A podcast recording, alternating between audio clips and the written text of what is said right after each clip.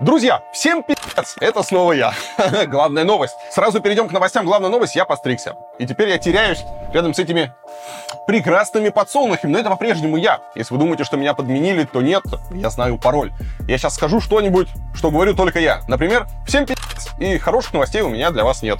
Собственно, сегодня воскресенье, сегодня опять обсуждаем пи***ц, опять нет хороших новостей, все по классике, кроме моей потрясающей новой прически. Напишите, кстати, в комментиках, идет ли мне короткая стрижка или надо опять отращивать вот, вот это вот все, что было.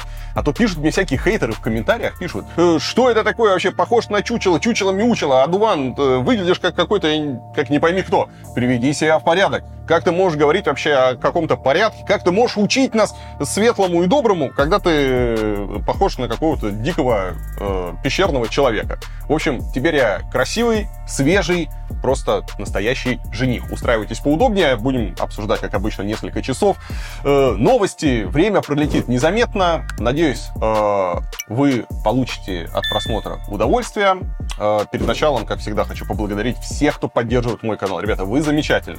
Огромное вам спасибо. Без вашей поддержки не было бы столько классного контента. Лучший способ поддержать, это оформить подписочку на сервис Patreon или сервис Boosty, ссылочки будут в описании. Также можно стать спонсорами просто на YouTube. Там где-то вот должна быть кнопочка, и можно стать спонсорами моего YouTube канала. И еще есть удивительный способ, на мой взгляд, самый приятный. Это подписаться на канал Варламов Плюс в Телеграме. Это закрытый Телеграм-канал, где я и ребята, которые со мной работают, выкладывают всякий эксклюзивчик. Можно задать напрямую нам вопросы, пообщаться, ну и стать немножечко ближе, а заодно и поддержать канал. Все ссылочки будут в описании, а мы начинаем.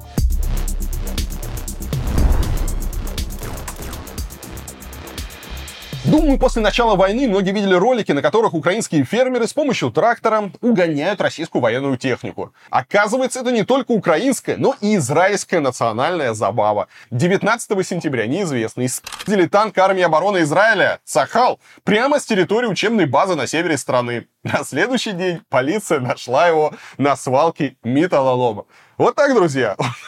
Это просто офигительно. Офигительно. Спиздили на металлолом танк. У нас что? У нас какие-нибудь рельсы иногда, провода, что еще, ну, какие-нибудь, не знаю, там, забор можно спить на металлом. Что, что, что в России обычно на металлом? Ну, какой-то хуй. А, в Израиле пиздят танки на металлолом. Как так вышло, пока вообще никто не знает. Представитель Минобороны Израиля заявил, что речь идет о списанном танке Меркава Марк-2, на котором не было вооружения, и он якобы использовался только как стационарное транспортное средство для подготовки солдат. Двое подозреваемых в угоне танка уже арестованы, и, вероятно, технику они украли для переплавки. Танк Меркава Марк-2 весит 60 тонн, так что заработать они могли прилично даже на металлоломе. Это, кстати, не первый подобный случай. В феврале ветераны Цахала украли танк-памятник, который стоял на голландских высотах. Они погрузили его на тягач и собирались использовать его на марше против судебной реформы э, Нетаньяху, но были остановлены полицией. Ну, такая обычная история. Приезжают ребята, пи***т, танк ставят его на тягач, и мы поехали на митинг. Их останавливает полиция. Так, я все-таки пытаюсь вспомнить, а что в России такого? А, помните? Во, вспомнил. В России у нас э, деталь самолета судного дня, помните, спили? Вот. Э, это такой, по-моему, был максимум. А в Израиле вот народ не мелочится. И сразу танки. В общем, по уровню распи***йства Израиль далеко ушел вперед. Так что, если кто-то, друзья, переживал, если кто-то переживал за Россиюшку, что все у нас плохо, вот видите, у нас все хорошо. На конкурсе распятяев э, мы будем не на первом месте. Э, на первом месте будут израильские военные, у которых танки периодически. Давай любить, будь сильным и добрым, ничего не бойся. Если вы живете в Санкт-Петербурге, то могли видеть на улицах города вышивки с такими надписями. Их делает художник и дизайнер Саша Браулов. Он известен своими вышивками шедевров архитектуры авангарда. Свой проект он создал для привлечения внимания к сохранению этого самобытного направления. Работы Саши отбирают серьезные музеи и альтернативные галереи. Его вышивки хранятся в частных коллекциях по всему миру. А пару лет назад Саша увлекся стрит-артом и постепенно начал вышивать небольшие картинки с воодушевляющими подписями и цитатами для улиц родного Петербурга. А у нас теперь есть возможность купить футболку, дизайн которой вдохновлен такими уличными вышивками. Да-да, встречайте мой новый коллаб и новый мерч. Мы выбрали 5 картинок. Это надписи «Давай любить», «Будь сильным и добрым», «Ничего не бойся», а также вот такие работы «Мир» и «Нет». Мы долго экспериментировали, чтобы машинная вышивка максимально походила на ручную и напоминала стиль художника. Как и всегда, футболки сшиты из плотного, долговечного и очень качественного хлопка. А для особого комфорта при носке вместо бирок э, мы используем принты. Дроп лимитированный, поэтому успейте заказать футболки на сайте по ссылке к этому видео. Кстати, если вы купите всю коллекцию футболок разом, то стоимость каждой из них будет ниже. Э, переходите по ссылочке, заказывайте. Действительно классные футболки. Прямо горжусь, что мы сделали такой потрясающий коллаб. В американском штате Мичиган есть городок Хамтрамк. А когда-то там жили в основном выходцы из Польши, за что его даже прозвали маленькой Варшавой. Но в 21 веке он решил привлечь побольше мусульманских мигрантов. И внезапно выяснилось, что американские ценности там теперь под угрозой. Еще в 2013 году Хамтрамк стал первым городом США с мусульманским большинством. В основном там живут выходцы из Йемена, Бангладеша и Пакистана. А в позапрошлом году городской совет Хамтрамка стал полностью состоять из мусульман. Добавьте к этому мэра мусульманина, и вы получите максимально дружественную к ЛГБТ среду. На самом деле нет. Недолго думая, городской совет запретил радужные флаги в Хамтрамке. И теперь американские леваки, которые думали, что мигранты-мусульмане э, их лучшие друзья и союзники, обвиняют их в предательстве. Бывший член совета и по совместительству лесбиянка Катрина Стекпул прямо называет это ударом в спину. Мы приветствовали вас. Мы создали некоммерческие организации, чтобы помочь, накормить вас, одеть, найти жилье. Мы сделали все, что могли, чтобы облегчить ваш переезд сюда. И вот так вы нам отплатили? Ударом в спину? Йеменский мэр Амир Галипа решил съехать и сказал, что мы, конечно, боремся не против ЛГБТ-флагов, а мы вообще запретили абсолютно все флаги, кроме э, государственных. Также можно флаги штатов, городов и силовых структур.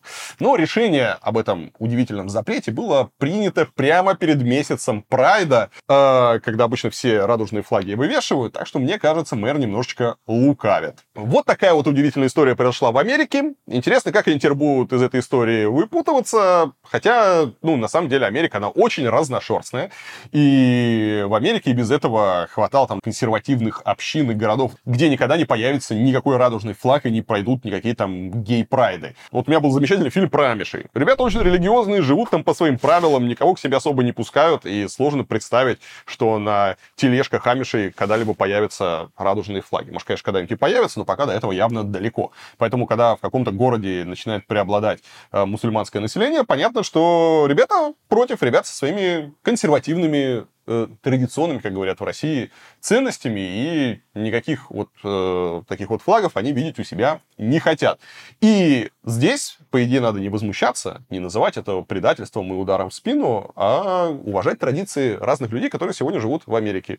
Ведь это и есть свобода. Кто хочет вешать флаг, вешает, а кто не хочет, не вешает. Но посмотрим, как американцы будут с этим разбираться. Так, что-то мы сегодня увлеклись поиском э, соринок в чужих э, глазах. Давайте посмотрим, нет ли у нас с вами бревна. Бревен в наших глазах не занимать, так что пообсуждаем уже наш родненький пи***ц. Э, Роскомнадзор на этой неделе заблокировал блогера Bad Comedian в своем сообществе во ВКонтакте. А что случилось? Что же такого страшного сделал Bad Comedian, что его заблочили во ВКонтактике? А он всего лишь навсего спросил о блокировке якутского фильма «Айта». Э, в этом фильме рассказывается о старшекласснице по имени Айта. Это дочь охотничьего инспектора из якутского поселка, которая погибает после вечеринки с одноклассниками. И местные жители решают, что в гибели девушки виновен сотрудник полиции Афанасий и собираются устроить самосуд. Фильм начали показывать в российских кинотеатрах весной. В итоге Айта стала самой кассовой якутской картиной в истории. Она собрала в прокате более 26 миллионов рублей при бюджете в 4 миллиона. В мае состоялся цифровой релиз фильма, но Роскомнадзор внезапно проснулся и потребовал от российских онлайн-кинотеатров удалить Айту. Регулятор решил, что фильм содержит деструктивную информацию, противоречащую принципам единства народов России. Картине демонстрируется неравенство лиц по национальному признаку.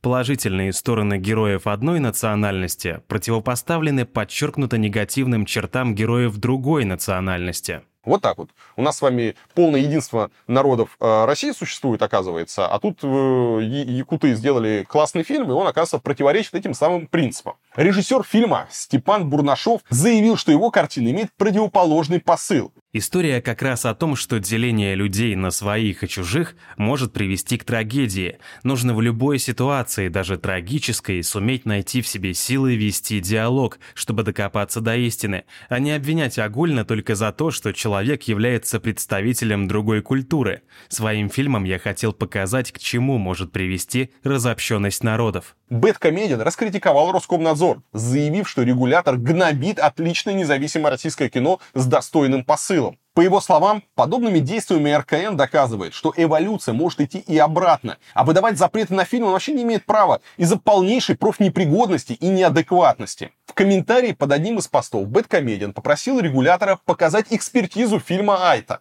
и предположил, что решение по фильму вынес, судя по всему, профнепригодный человек. После этого Роскомнадзор внес его в черный список паблика. На фоне этих событий газета «Якутск вечерний» вышла со статьей «Роскомпозор» на первой полосе. Ну а Россия опять что-то прилетело в спину, и похоже на этот раз к нефритовому стержню добавилось зулузское копье. Страны Африки почти перестали платить за экспорт из России в рублях, следует из статистики Центробанка. В феврале доля российской валюты достигала почти 83%. Но к июлю снизилась до примерно 13%. А доля дружественных валют, включая юань, наоборот, достигла рекорда почти 79%. Африка начала отказываться от рубля из-за валютных колебаний и падения курса рубля к доллару. Напомню, что в конце июля недружественная валюта поднялась выше 90 рублей, а в августе пробила отметку в сотню. И сложно здесь э, как-то упрекнуть африканцев. Э, да, они хотят торговать, но когда к ним приходят и говорят, а давайте будем торговать в рублях. Понятно, что, ну, конечно, рубль это хорошо, но все-таки доллар и евро будут как-то понадежнее. Даже юань будет как-то понадежнее. А доверять рублю, ну, э, это, конечно, нужно быть э, смелым человеком или таким классным э, финансовым экспертом, как я. До сих пор сижу в рублях скоро откуплюсь. Шутка такая. Не слушайте меня, когда я вам даю советы что-то покупать или продавать. Ну, в смысле, про валюты. Власти Казахстана рассекретили почти 2,5 миллиона архивных карточек жертв политических репрессий с 1929 по 1956 год. Более 250 тысяч дел спецпоселенцев передали в архив президента Казахстана. Скоро документы смогут посмотреть заинтересованные люди. Еще примерно столько же дел передадут туда до конца года. Генпрокуратура Казахстана сообщила, что 311 тысяч человек из числа ссыльных спецпоселенцев и привлеченных уголовной ответственности ответственности в советские годы были реабилитированы. С 2020 года в Казахстане работает Государственная комиссия по полной реабилитации жертв политических репрессий. Ее создали по поручению президента Такаева для завершения работы по восстановлению исторической справедливости. В начале этого года комиссия представила 31 том документов и материалов по истории различных категорий жертв репрессий. По данным властей, за годы советского террора в Казахстан сослали более 5 миллионов человек из разных районов СССР. Это лишь небольшое напоминание любителям ставить памятники Сталину и отрицать его преступления в отношении обычных граждан. Российские власти не дали компаниям из недружественных стран вывести из страны 18 миллиардов долларов, которые они заработали в России в 2022 году. Средства заблокировали после введения в прошлом году ограничений на выплату дивидендов компаниям из таких государств. Транзакции могут одобрить только в исключительных случаях, но российские власти выдали мало подобных разрешений. Источник газеты Financial Times, который участвовал в сделках а, по выходу бизнеса из России, рассказал, что Кремль разрешает распределять дивиденды в качестве качестве поощрения за хорошее поведение, в том числе за готовность компании остаться работать в России. По данным Киевской школы экономики, всего в 2022 году иностранные компании заработали в России около 217 миллиардов долларов. При этом 199 миллиардов пришлось на фирмы из недружественных стран.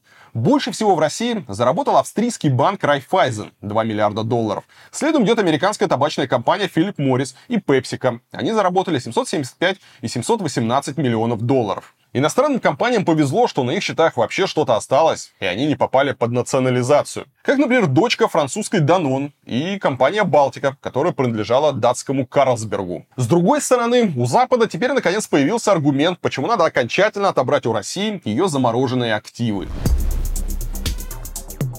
Тувалу, островное государство в Тихом океане, закрепило в своей конституции положение о том, что страна продолжит существовать, даже если уйдет под воду из-за повышения уровня океана. Член парламента Саймон Кофи объяснил такое решение тем, что государство это больше, чем нечто физическое. Это культура, история и дух народа страны. Э, если вдруг не знаете, Тувалу замечательная страна. Я там, кстати, до сих пор не был. Одна из немногих стран, где я до сих пор не побывал.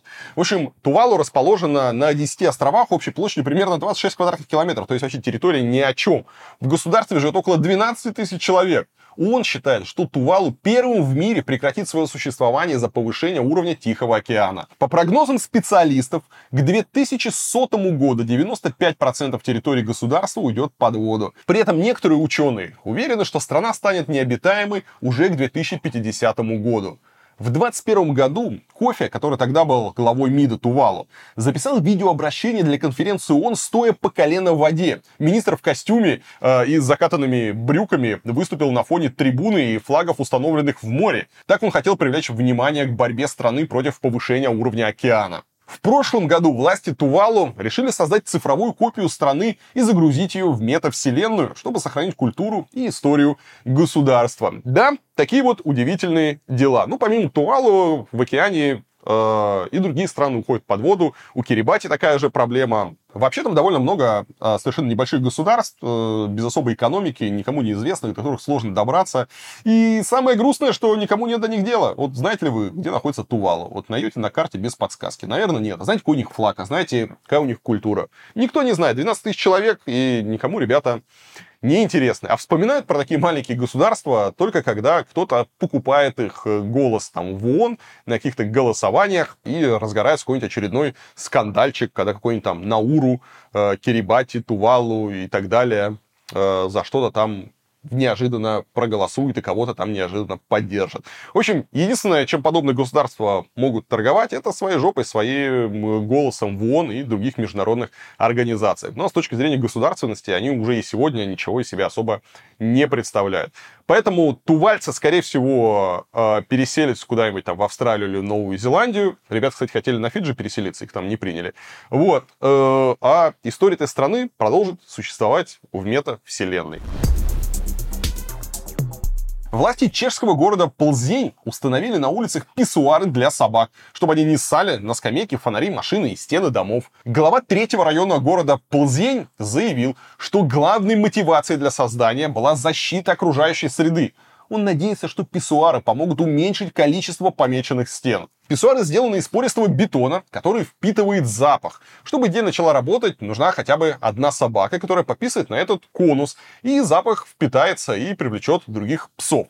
Если честно, я небольшой специалист по собакам, сразу предупреждаю, если специалист по собакам есть, напишите в комментиках, но что-то мне подсказывает, что собаки, которые метят э, территорию, они делают это не для того, чтобы как-то облегчиться, как делает человек. То есть человек ходит в туалет и забывает об этой потребности там, на какое-то количество часов до следующего бокальчика пива. Вот. А собаки, они иногда это делают, чтобы пометить территорию. Поэтому то, что появится один писсуар, никак не защитит другие углы, которые тоже нужно будет пометить. А на каждом шагу такие писсуары не поставишь. Поэтому, мне кажется, писсуар это просто хороший э, пиар замечательного города, который называется, называется Ползень. Классное название. Вот знали бы мы еще с вами про город Ползень, если бы там не было писсуаров для собак. Поэтому воспринимаем эти писсуары как классный пиар-кейс по рекламе своего города. Прошла любовь, завяли подсолнухи не завянут, а вот помидоры завяли. Олимпийская чемпионка Елена Исинбаева удалила из своего инстаграма фото с Путиным, которое она публиковала в 2017 году перед президентскими выборами. Тогда же она похвасталась, что состоит в команде Путин Тим. Летом выяснилось, что Исинбаева переехала в Испанию. Вскоре после этого из ее соцсетей пропали фото поездки в Крым, а также поздравления с днем рождения Шойгу, который присвоил ей звание майора. Международный олимпийский комитет в июне решил проверить причастность Исинбаевой к армии России.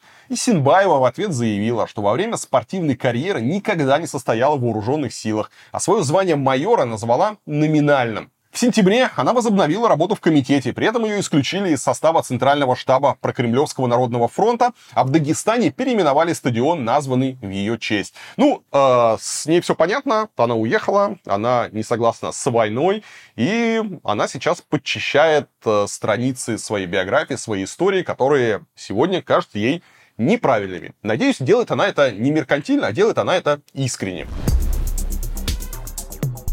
Здравствуйте, в эфире Вести. СССР больше нет. Мы готовы, так сказать, на любые переговоры. Но самое главное – сдать все оружие. Россия, одумайся. Ты одурела. Терпеть на своей территории такие формирования нельзя. Зюганова поставили на цифру Ельцина, а цифру проигравшего Ельцина поставили на цифру Зюганова. Не будет девальвации. Не будет. Ваша поддержка – это только аванс мне, вступающему сегодня в должность президента страны. В Баренцевом море затонула атомная подводная лодка «Курск». В 30 километрах от Владикавказа сегодня утром группа вооруженных людей ворвалась во двор городской школы номер один. Только что мною принесена президентская присяга. Пусть жаба на трубе слышит и боится. Мы идем за ней. Крым и Севастополь возвращаются в родную гавань. Мною принято решение о проведении специальной военной операции.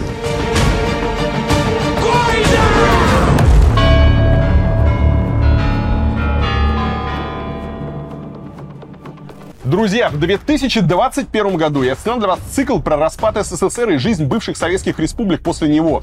Мы подробно поговорили про все бывшие республики Союза, кроме одной — России. Ну, потому что тема была слишком большой и важной для всех нас, чтобы уместить ее в один фильм. Поэтому теперь я запускаю для вас цикл о самых важных событиях современной России с 91 года по нынешнее время. Мы поговорим про те моменты истории, которые определили нашу с вами сегодняшнюю жизнь. Ну и, к сожалению, на этой неделе парад спецопераций в мире продолжился. Азербайджан решил закрыть вопрос Нагорным Карабахом, или Арцахом, как его называют армяне. Это регион, где преимущественно проживает армянское население. Про этот конфликт много было сказано, много было снято роликов, и на моем канале э, про все это рассказывали. Сейчас не будем углубляться. Началось все это еще на издыхании совка. После этого десятки лет конфликт тлел, иногда переходя в горячую фазу. Самая горячая была э, в 2020 году. По результатам той войны Азербайджан получил контроль над э, большой частью территории вот этого непризнанного Нагорного Карабаха, этой республики никем не признанной. И тогда уже в 2020 году стало понятно, что это не конец, несмотря на то, что были подписаны мирные соглашения, несмотря на то, что да, там все как-то распределили, договорились, и российские миротворцы что-то все гарантировали, но было понятно, что это не конец, точку ставить рано, потому что фактически после 2020 года Нагорный Карабах сильно уменьшился и в размерах, и его какие-то возможности себя оборонять. И окончательное решение вот этого карабахского вопроса это был только вопрос времени. И время, судя по всему, пришло. Время пришло на этой неделе. И э, Азербайджан, он начал э, операцию, которую в соответствии вот с модой э, на политический новояз назвал антитеррористической операцией.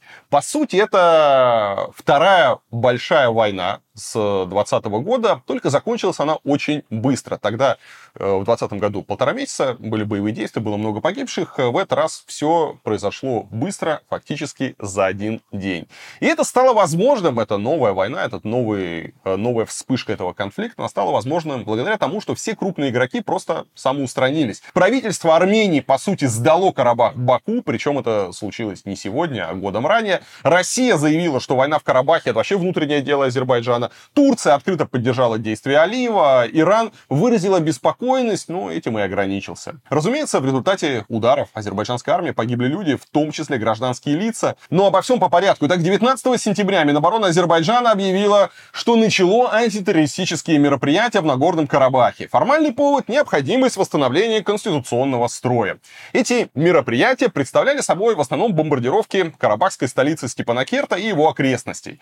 Разумеется, Баку утверждал, что его армия бьет только по законным военным целям, а гражданские объекты не трогает, э, но позже стали появляться видео, снятые очевидцами, а позже и журналистами, э, на которых видно, что в том числе были э, прилеты и по населенным пунктам. Уже к вечеру среды появились данные о жертв этой так называемой спецоперации. Карабахский омбудсмен Степанян сообщил, что в результате военных действий в Нагорном Карабахе погибли по меньшей мере 200 человек. Среди них 10 мирных жителей, в том числе пятеро детей. Ранения получили более 400 человек, в том числе 40 мирных жителей, включая 13 детей. Из 16 городов и сел Карабаха были эвакуированы более 7 тысяч человек. Боевые потери Азербайджана и армии Арцаха пока неизвестны. Вскоре после начала обстрелов Азербайджан потребовал полного вывода армянской армии из Карабаха. Ереван на это ответил, что у Армении там вообще никаких вооруженных сил нет подразумевая, видимо, что те военные, которые там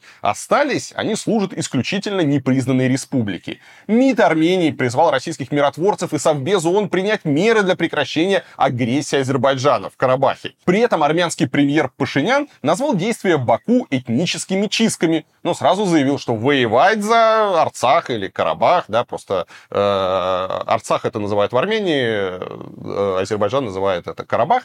В общем, э, в Ереване заявили, что воевать за эту непризнанную республику армия Армении не будет, не собирается. Да, понаблюдаем со стороны. Евросоюз, в свою очередь, потребовал от Азербайджана прекратить боевые действия. Россия призвала обе э, страны воздержаться от силовых методов. Однако почти сразу стало ясно, что находящиеся в Карабахе российские миротворцы не намерены абсолютно ничего предпринимать, чтобы остановить э, азербайджанскую армию или как-то там прекратить огонь. То есть тоже решили понаблюдать. Спустя несколько часов боев администрация Алиева заявила, что Азербайджан готов встретиться с представителями армян Карабаха в городе Евлах. Но для этого армянам следует сдать все оружие, а режим Арцаха должен быть распущен. По сути, это был ультиматум, условия которого власти непризнанной Нагорно-Карабахской республики согласились выполнить в среду днем. Была достигнута договоренность полностью прекратить боевые действия с 13 часов 20 сентября, как утверждает российская пропаганда, при посредничестве командования российских миротворцев. И теперь оставшиеся подразделения армянской армии должны будут выйти с территории, где развернуты российские миротворцы. При этом армия самого Карабаха будет разоружена, а военную технику технику оттуда выведут в Азербайджан и уничтожат. Вечером в среду Алиев заявил, что все задачи спецоперации в Карабахе были выполнены за сутки, а все террористы, э, как он выразился, наказаны. По его словам, теперь армяне Карабаха могут свободно дышать, потому что они граждане Азербайджана. На следующий день представители Азербайджана провели переговоры с делегацией Нагорного Карабаха и передали ей план по реинтеграции населения. Как будет выглядеть эта реинтеграция населения вот непризнанного Нагорного Карабаха в Азербайджан, не очень понятно, потому что, как я уже сказал, преимущественно там проживает армянское население, а отношения между армянами и азербайджанцами как раз из-за Карабаха, они не просто напряженные, да, а они прямо, ну, такие, очень есть серьезное противостояние. Серьезное противостояние, которое длится уже не один десяток лет, и э, это не просто военные действия, которые вот происходят, э, вспыхивали на, на границе вокруг э, Карабаха, а это противостояние, оно повсюду. Э, и периодически там стычки в разных странах, э, если армяне и азербайджанцы там э, какие-то группы где-то вместе э, находятся. Армянин не может приехать в Азербайджан, азербайджанец э, не может приехать в Армению, то есть э, смотрит там на фамилии, смотрит там еще на что. То есть э, конфликт очень и очень серьезный. Как сейчас будет происходить э, реинтеграция, непонятно. Будут ли там какие-то фильтрационные лагеря по типу тех, там, что Россия сегодня делает в Украине? Будут ли как-то людей, там, не знаю, допрашивать каждого? Здесь еще нужно понимать, что, наверное, у всех э, жителей э, вот этой непризнанной республики за десятилетия такой вот вяло текущей войны есть там так или иначе какое-то военное прошлое. Если не лично у них, то у их там родственников, у их там родителей и так далее. Э, все там так или иначе иначе принимали участие в конфликтах э, с Азербайджаном, и как это будет расценено, например, э, сегодня азербайджанскими силовиками, когда на допросах будет выясняться, что там э, мужчины воевали или там их дети или родители воевали, что там с ними дальше будет, насколько вообще азербайджанское общество готово сегодня принять. Пока не очень понятно. Хочется, конечно, верить, что вся эта история, она закончится как-то мирно, конструктивно, и что э, люди перестанут убивать друг друга, люди перестанут там стрелять, и, наконец-таки, мир хоть в каком-то виде придет на эту землю. Но, если честно, я немножко далек э, от этой темы, от противостояния Армении и Азербайджана, и мне сложно понять вообще, возможно ли действительно какая-то э, та самая реинтеграция э, людей, тех армян, которые жили в Карабахе, возможно ли, что теперь они получат азербайджанские паспорта, и все у них будет хорошо. Потому что, возможно, всем этим людям придется уехать в Армению. Армения, в свою очередь, уже сообщила, что готова принять 40 тысяч семей из Нагорного Карабаха. Но Пашинян намекнул, что это не лучший сценарий для страны. По его словам, власти не сразу заявили о готовности разместить беженцев, чтобы Ереван не стал проводником политики Баку по деарменизации и этническим чисткам. Пашинян добавил, что прямой угрозы населению Нагорного Карабаха сейчас нет, а информация о массовых жертвах среди мирных жителей – это якобы фейк. Ну и попытка Баку окончательно решить карабахский вопрос совпала с обострением отношений между Кремлем и Ереваном. Поэтому хоть Москва формально и соблюдает нейтралитет и даже проводит в Карабахе миротворческую миссию, российская пропаганда горячо приветствовала наступление Азербайджана. Как выяснили независимые издания, российским политикам и пропагандистам пришла методичка из Кремля, по которой в ситуации в Карабахе следует обвинять армянского премьера Никола Пашиняна, чем они с удовольствием и занялись. Соловьев, например, злорадствует, что Азербайджан начал бомбить Карабах после того, как жена Пашиняна съездила в Украину. Ну, действительно, страшное преступление, из-за которого, видимо, должны погибнуть мирные жители. Никол пытается забыть о страшной трагедии армянского геноцида. Для него, видно, кровь как вода. Едет в Турцию ручкаться. Жену свою отправил в Киев. Русских позлить. Ну как, помогло? Ну что, украинцы пришли спасать? Я что-то не видел. Где там украинские добровольцы? Как? Воюют в Карабахе?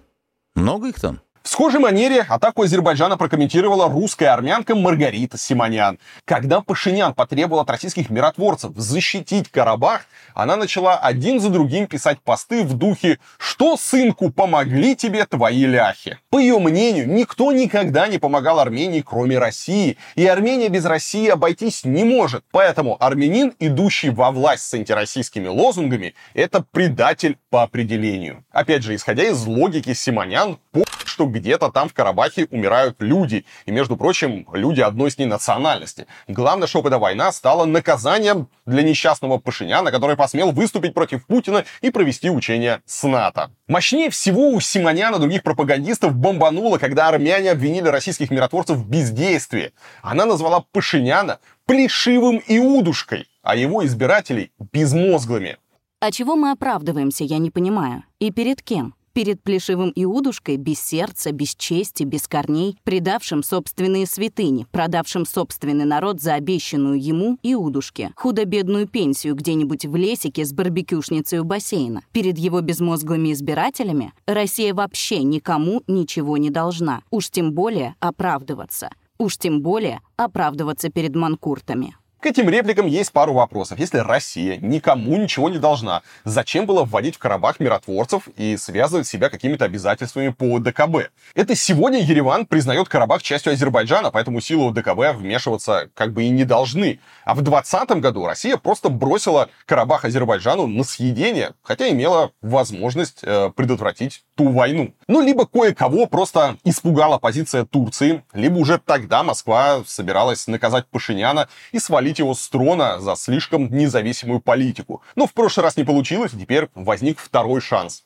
Поэтому Кремль мобилизовал всех своих шестерок. Ну и второй вопрос. Кто тут больший манкурт? Э, армянин, который буквально любыми средствами, в том числе путем огромного урона своей репутации и политической карьере, пытается спасти свою страну от полномасштабной войны? Или армянка, которая в Армении даже не родилась, всю жизнь живет за границей и злорадствует, когда на землях ее предков гибнут люди, лишь бы это подорвало власть непослушного с точки зрения Москвы вассала? Вопрос, разумеется, риторический. Впрочем, одну умную фразу Маргарита все-таки сказала. Добровольный идиотизм, как правило, жестоко наказывается историей. Что ж, надеюсь, скоро мы это наказание будем наблюдать. Только вот совсем не в Армении. Ну и, конечно, комментарий по поводу Симонян попросил сделать Олег Кашин. Олег, э, привет, тебе слово.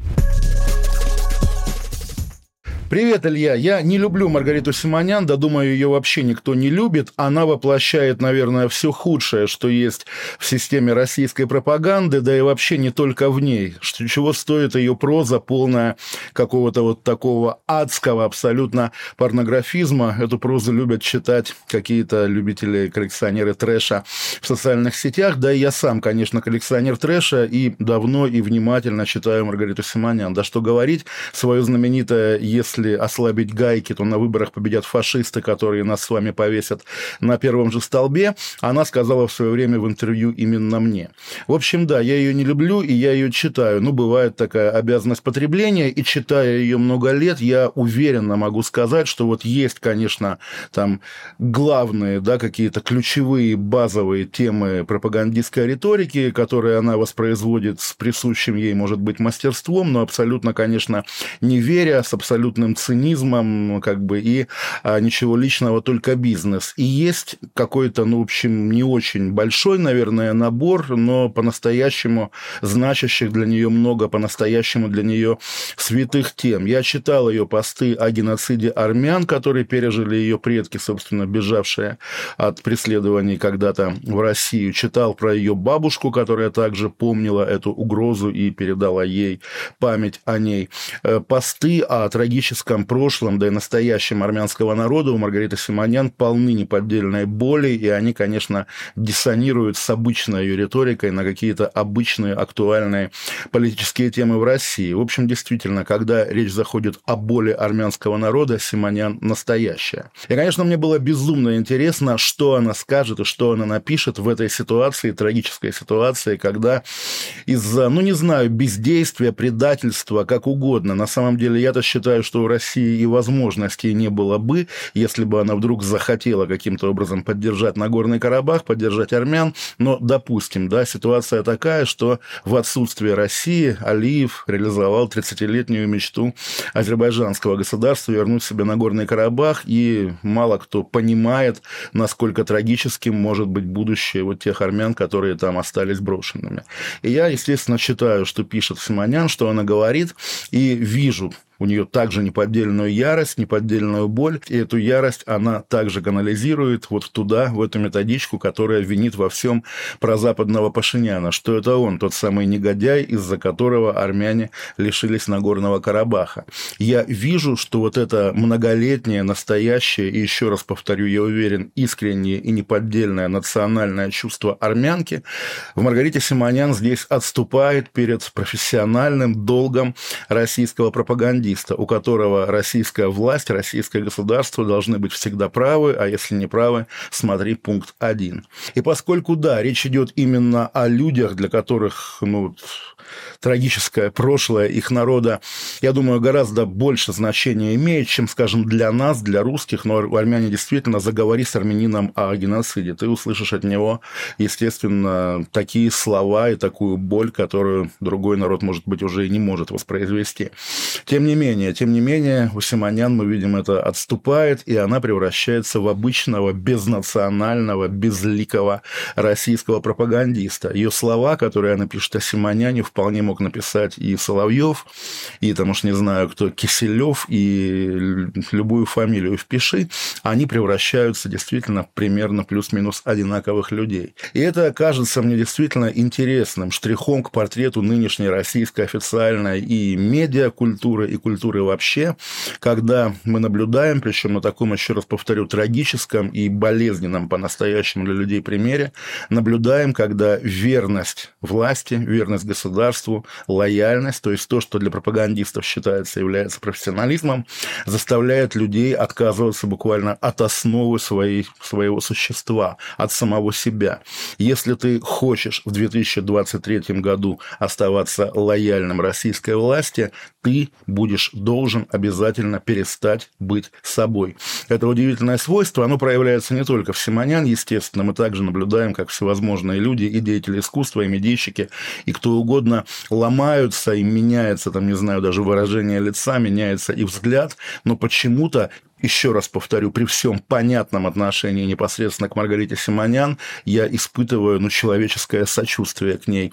Она теряет себя во имя того, чтобы остаться вот этой звездой российской пропаганды. Она уже потеряла себя, и не знаю, когда выйдет следующий сборник ее порнографических рассказов, я думаю, его стоит читать внимательнее, и в, каком-нибудь, в какой-нибудь самой грязной сцене, я думаю, мы обнаружим метафору того, что с ней ее коллегами делает Россия российская власть во имя, опять-таки, воспитания лояльности у них.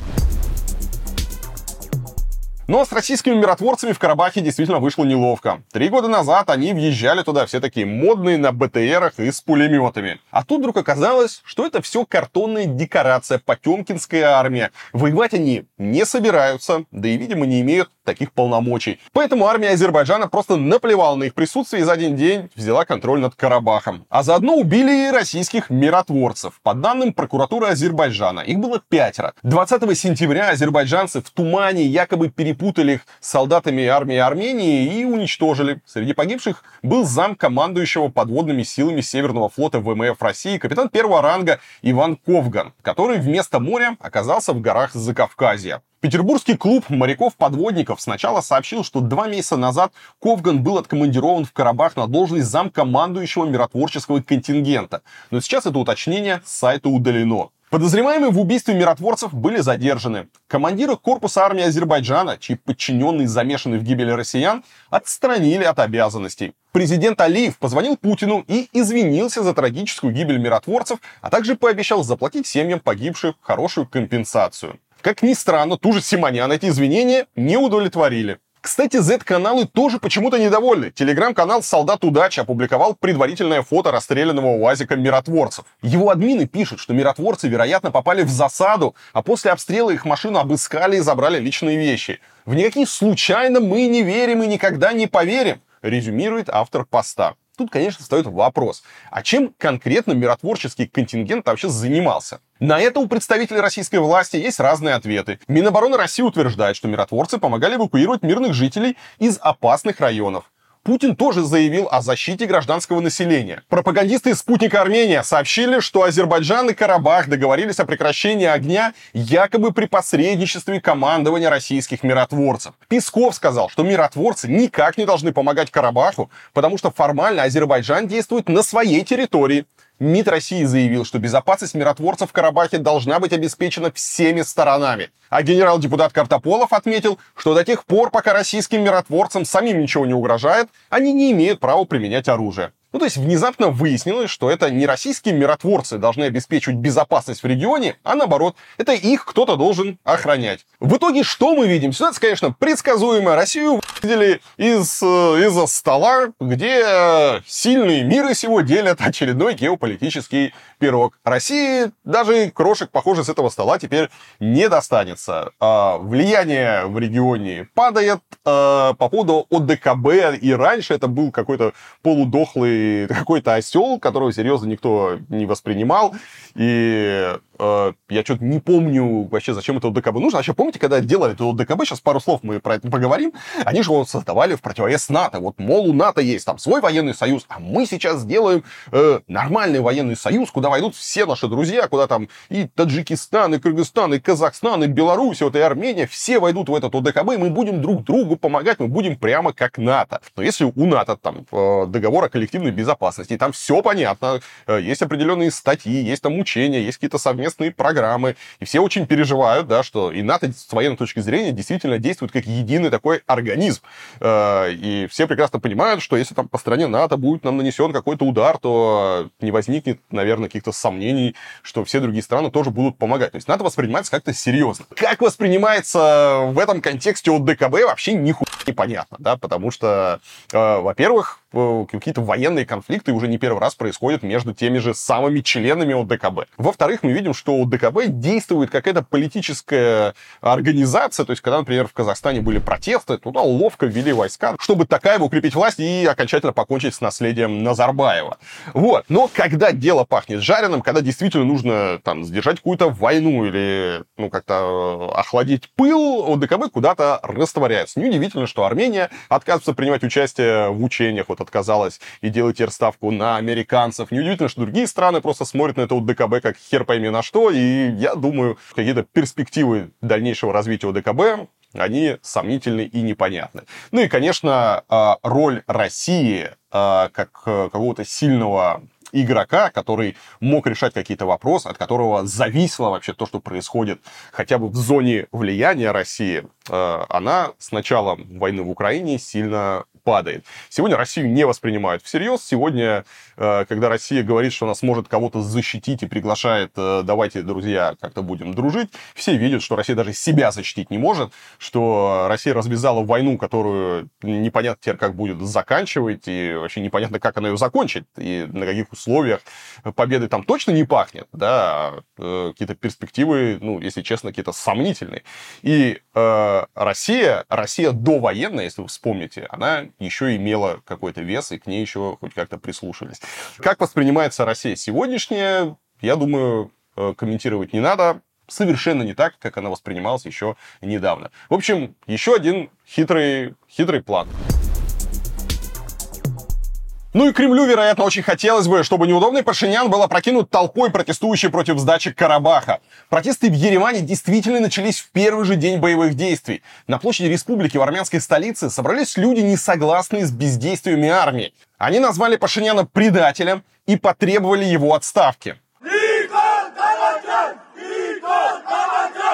Вскоре начались стычки протестующих с полицией, охранявшей здание правительства в Ереване. Силовики применили дубинки и светошумовые гранаты. В ходе протестов пострадали как полицейские, так и гражданские лица. В среду демонстранты вновь вышли на площадь. Их акция началась с минуты молчания в память о погибших в Карабахе. Но затем столкновения с полицией возобновились. Шествия в поддержку Карабаха и против политики Пашиняна продолжались и в четверг. На митинге в Ереване бывший премьер-министр Армении Вазген Манукян объявил о начале акции неповиновения по всей стране. Оппозиция пообещала заблокировать дороги в столице, начиная с утра пятницы. Позже протестующие попытались взять штурмом здания правительства. Силовики начали жесткие задержания. Казалось бы, вот оно, со дня на день армянский народ свалит предателя Пашиняна, а Кремль под шумок пропихнет какую-нибудь российскую марионетку. Но тут стрелочка повернулась и чувствительно щелкнула Москву по носу еще 19 сентября. Протестующие, недовольные бездействием миротворцев в Карабахе, а вероятно это были сторонники Пашиняна, заблокировали российское посольство в Карабахе. А некоторые армяне даже начали рвать российские паспорта. Э, видимо, из большой благодарности России. Я думаю, даже те армяне, которые считают Пашиняна предателем, не забудут, как вела себя Россия и в этом году, и в 20-м. Поэтому ключевого союзника в Закавказье Москва, скорее всего, теряет. Особенно если между Арменией и Азербайджаном в ближайшие месяцы установится мир. Потому что остальные болевые точки Еревана не такие чувствительные, как Карабах. А что представляет собой Россия как союзник, многим армянам в эти дни стало хорошо понятно. И думаю, если война в Украине затянется надолго, то Маргарите Симонян придется уже объяснять, что Россия никому ничего не должна, только на этот раз жителям не Карабаха, но и, например, Приднестровья или, например, Южной Осетии, не говоря уже о Запорожье. Ну, о том, что дальше будет с Арменией, какие настроения и что там происходит, а, я вчера сделал э, большой отдельный ролик. Если вы не видели, обязательно посмотрите. Ссылочка будет в описании.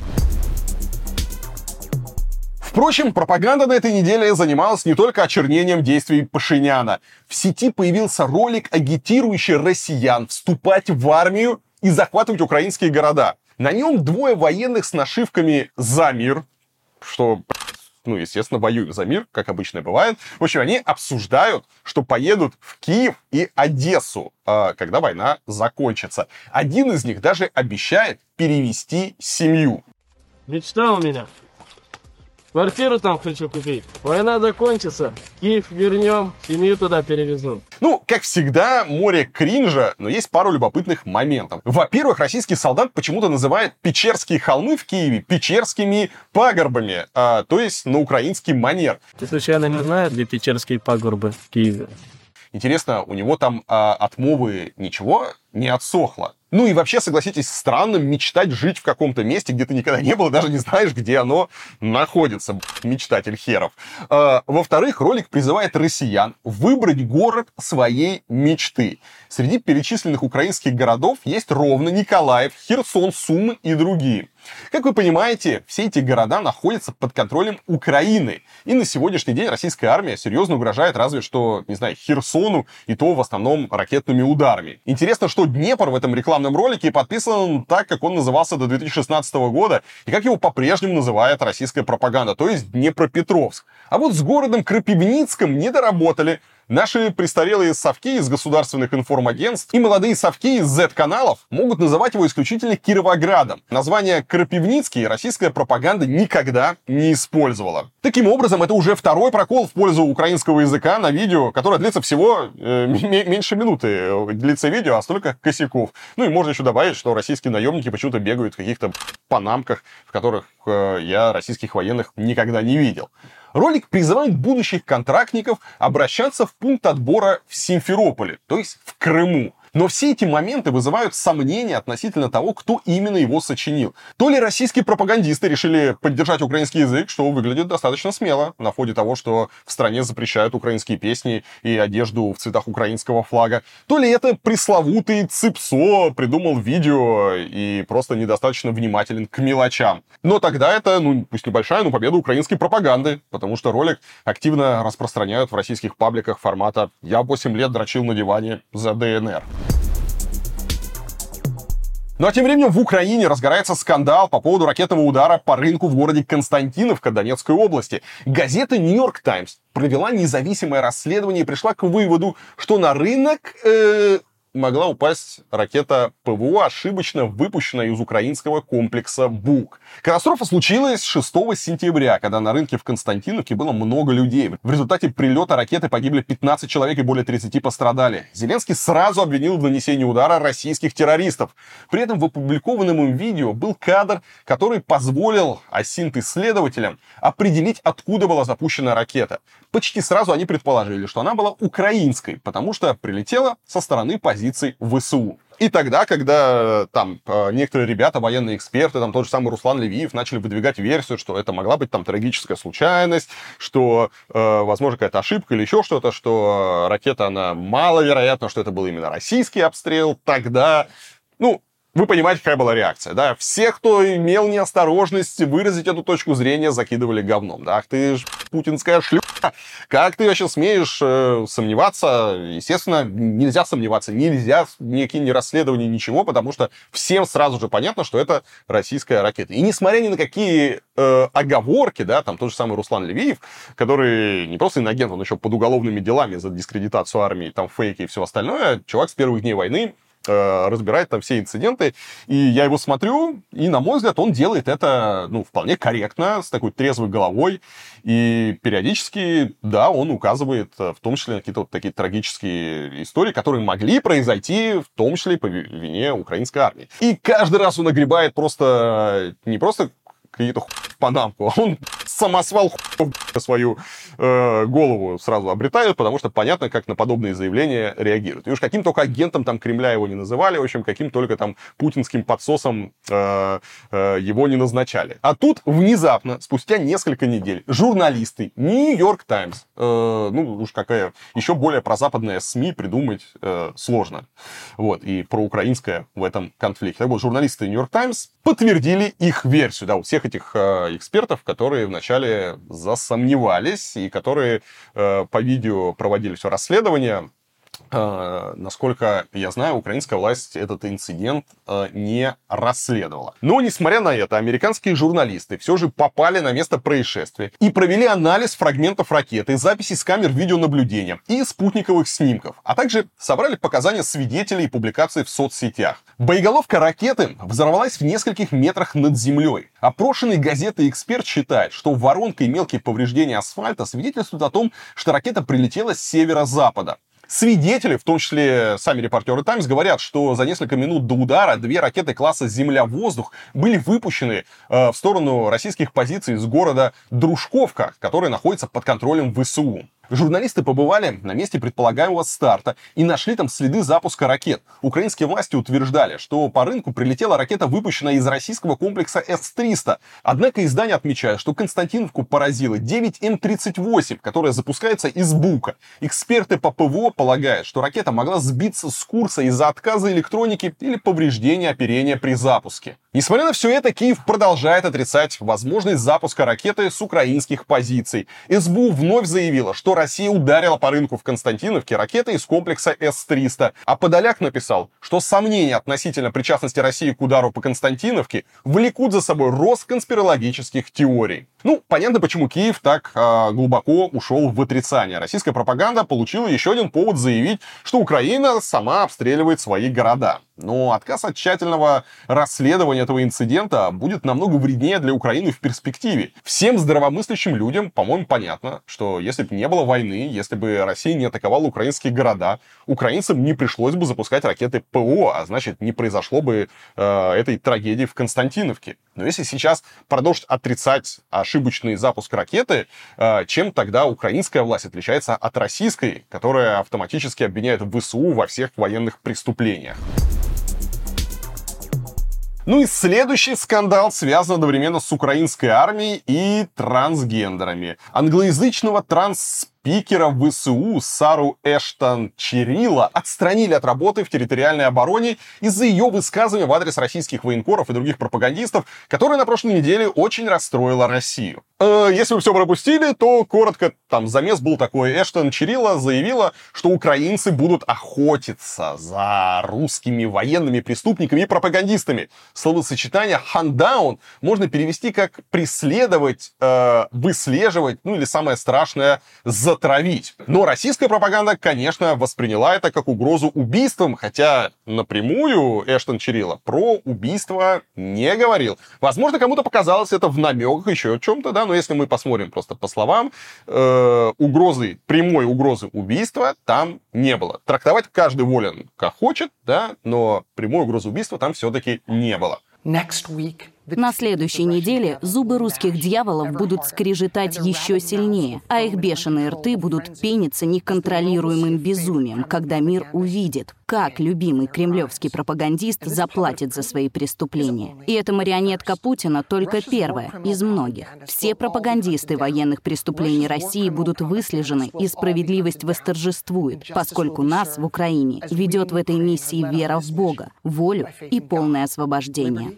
Позже Эштон Чирила уточнила свои слова и сказала, что российские пропагандисты — это и есть военные преступники, поскольку они продвигают нарратив геноцида, смерти и зла, который им спускает Владимир Путин и его ближайший круг. Спикер теробороны пообещала, что им не удастся избежать правосудия и спрятаться за званиями журналиста, а значит сидеть им на скамье подсудимых в Гааге.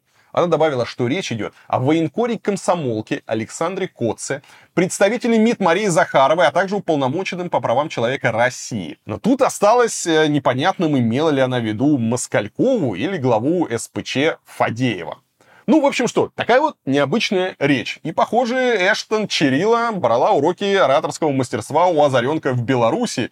Но дело даже не в этом. МИД России счел заявление Эштон Чирила угрозы расправы в адрес российских журналистов. В этом же ключе высказались государственные СМИ, и после этого на видео обратили внимание за океаном. Сенатор-республиканец от штата Агая Джей Ди Венс немедленно настучал на сержанта в Госдеп, Пентагон и директору национальной разведки США.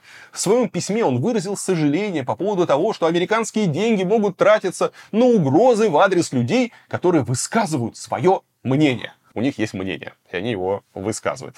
Да, Да, это он так о российских пропагандистах говорит. К слову, словосочетание «российская пропаганда» трампист Венс употребляет исключительно в кавычках. Ну, то есть, э, видимо, по его мнению, российская пропаганда — это какая-то выдумка, которой тоже не существует. Ну и дальше начался замесик. В общем, Эштон Чирилла решила ответить этому сенатору, и в своем ответе она напомнила, что свобода слова — это столб демократии. Однако российские пропагандисты — это не журналисты, а агенты информации. При этом сержант сказала, что за свою службу отвечает в том числе перед американскими американскими налогоплательщиками.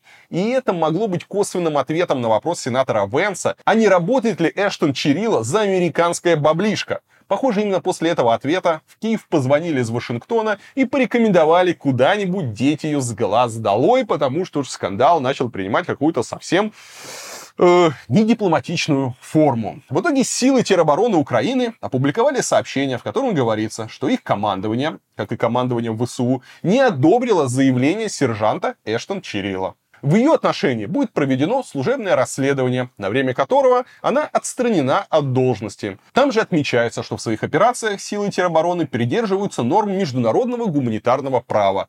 Возможно, это намек на то, что сама Эштон Чирилла таких норм не придерживается. А теперь, друзья, вслед за китайским аэростатом-шпионом плавно перелетим в США, где, как вы уже догадываетесь, нас ждет еще один скандальчик. Дело в том, что этот самый китайский аэростат, напугавший Америку прошлой зимой, оказался не шпионским, не шпионским, ну, точнее, не совсем шпионским, э, так решил Пентагон. Как заявил генерал Марк Милли в интервью CSBS, шар не собирал разведывательную информацию и не передавал ее Китаю. Но при этом он продолжает утверждать, что это воздушный шар-шпион. По его словам, аэростат направлялся в сторону Гавайев, но по пути его подхватили воздушные потоки и отнесли на Аляску. Потом он перелетел над Канадой и вернулся к континентальной части США. 1 февраля, когда шар оказался над штатом Монтана, его заметили журналисты, и в Вашингтоне началась небольшая паника. Пентагон тогда объявил его зондом-разведчиком. Госсекретарь Блинкен отменил свою поездку в Китай и назвал решение Пекина запустить шар над штатами неприемлемым и безответственным президент США Джо Байден заявил, что аэростат нес два вагона шпионского оборудования и приказал сбить его, когда тот будет над Атлантикой. Что, собственно, и произошло. После этого Белый дом даже ввел санкции против пяти китайских компаний и исследовательского института, которые, по версии американских чиновников, были вовлечены в программу шпионских аэростатов. Похоже, Белый дом как-то слишком болезненно отреагировал на воздушный шар в американском пространстве. Развели истерику, ввели санкции против Китая, а когда все забыли об этом происшествии, аккуратненько сообщили, мол, ошибочка вышла, оказывается, никакой это был не шпионский шар. Ну а санкции против китайцев, я думаю, снимать никто не будет. Ведь Пентагон по-прежнему считает аэростат шпионским. В общем, шпион, который ничего не, шпи- не шпионил. Вот, но все равно шпион. Кстати, в конце сентября Милли уйдет с поста главы Объединенного комитета начальников штабов. На эту должность прочат первого чернокожего генерала Брауна. Впрочем, с ситуацией вокруг китайского аэростата это никак не связано. А теперь, друзья, перейдем к новостям искусства, творчества и политики. Как все это объединить в одном маленьком городе Курчатов? Это город в Курской области находится. Так вот, там перекрасили статую орла, который был с белой головой. Местным жителям она слишком напоминала белоголового орлана, который является национальным символом США. В общем, ходили они мимо своего орла, думали, хуй ты, белой головой, э, уж не американский ли ты орел. Скульптуру установили в июне в парке рядом с храмом Серафима Саровского. Орнитолог Вадим Мишин сказал газете «Ру», что теперь птица похожа на молодого орлана белохвоста. Правильно сделали. Эта птица живет на американском континенте и к нам не имеет никакого отношения ни как биологический вид, ни как символ. Теперь она похожа на императорского орла. Эта птица является прототипом геральдических символов от Римской империи до нашего герба. Для большей схожести, правда, осталось перекрасить ее хвост в белый цвет. Здесь интересно. Смотрите, был американский орел с белой головой. Пришли наши, сказали, нихуя, американский орел с белой головой, а наш родненький э, орел с белой жопой. Нет ли здесь намека на то, что там, где у американцев голова, у нас находится жопа? Или наоборот, может быть, там, где у нас жопа, а у американцев голова. То есть, непонятно, это американцы думают жопой, или мы э, срем головой. Короче, странная история с орлами. Э, полностью все запутано. Запутано, есть, до орла. Интересно, кстати, что будет с другими обитающими в России птицами с белой головой. Надо ли нам теперь перекрашивать, не знаю, например, белоголового сипа, который вообще занесен э, в российскую Красную книгу. Или, поскольку его не так много осталось, можно добить, чтобы не портил нам статистику. И не нужны нам эти белоголовые американские птицы. А когда покончим с белоголовыми птицами, за кем придем? Правильно, у нас еще, у нас вообще с вами недоработка. Да вы чего? Слушайте, а что будем делать с синицами? Синицы! Желто-блакитные вот эти вот. Это, это что такое? Желто-синие птички. Синички. Синички — это дети их рисуют. Дети их рисуют, используя э, непонятные сочетания цветов. В общем, синиц тоже надо истребить. И оставить только наших э, снегирей красно, краснобрюхих. Вот. Это будет очень скрепно и традиционно. А теперь, друзья, перейдем к новостям отечественного импортозамещения. Блогер Максим Горшенин разобрал отечественный монитор Lightcom и вынул из него чип зеленоградской компании Milander, который должен был работать как основной микроконтроллер. Чтобы вы понимали, есть монитор, в мониторе есть какие-то всякие микросхемки важные, и зеленоградская компания сказала, у нас тут просто вот сердце, оно наше, оно русское, оно зеленоградское, вот наш суперконтроллер там стоит, который за все и отвечает. В общем, мозг наш. Вот, все остальное это может быть китайское, но мозг-то наш, русский, поэтому нормально все импорта заместили. Так вот, после извлечения процессора Горшенин включил монитор, и вот чудо, он исправно заработал. Вот работающий монитор находится, у меня не два монитора, у меня один всего лишь монитор, но почему-то чип вот у меня в руке, монитор работает. Как же так вышло, спросите вы? В чем здесь магия? А все дело в том, что основным микроконтроллером в мониторе был все-таки тайваньский чип от компании Realtek. Сборщики монитора просто стыдливо спрятали его за радиатор. По мнению Горшенина, разработчики засунули в монитор просто неработающий российский чип, чтобы обмануть Минпромторг. Зачем? А просто ведомство зачисляет баллы за наличие отечественных компонентов, а потом вносит импортозамещенную технику в специальный реестр. Э, и это в итоге дает преимущество при госзакупках. Ну, то есть какие-нибудь там, не знаю, чиновники, ведомства, когда закупают себе мониторчики, они первым делом закупают мониторы, э, в которые типа якобы импортозаместили. Но, как вы понимаете, импортозамещение такое вот фейковое. В свою очередь, Минпромторги поблагодарили Горшенина за активную позицию и готовность сообщать о подобных сомнительных фактах. Министерство теперь проверит заключение торгово-промышленной палаты о достаточном уровне локализации монитора.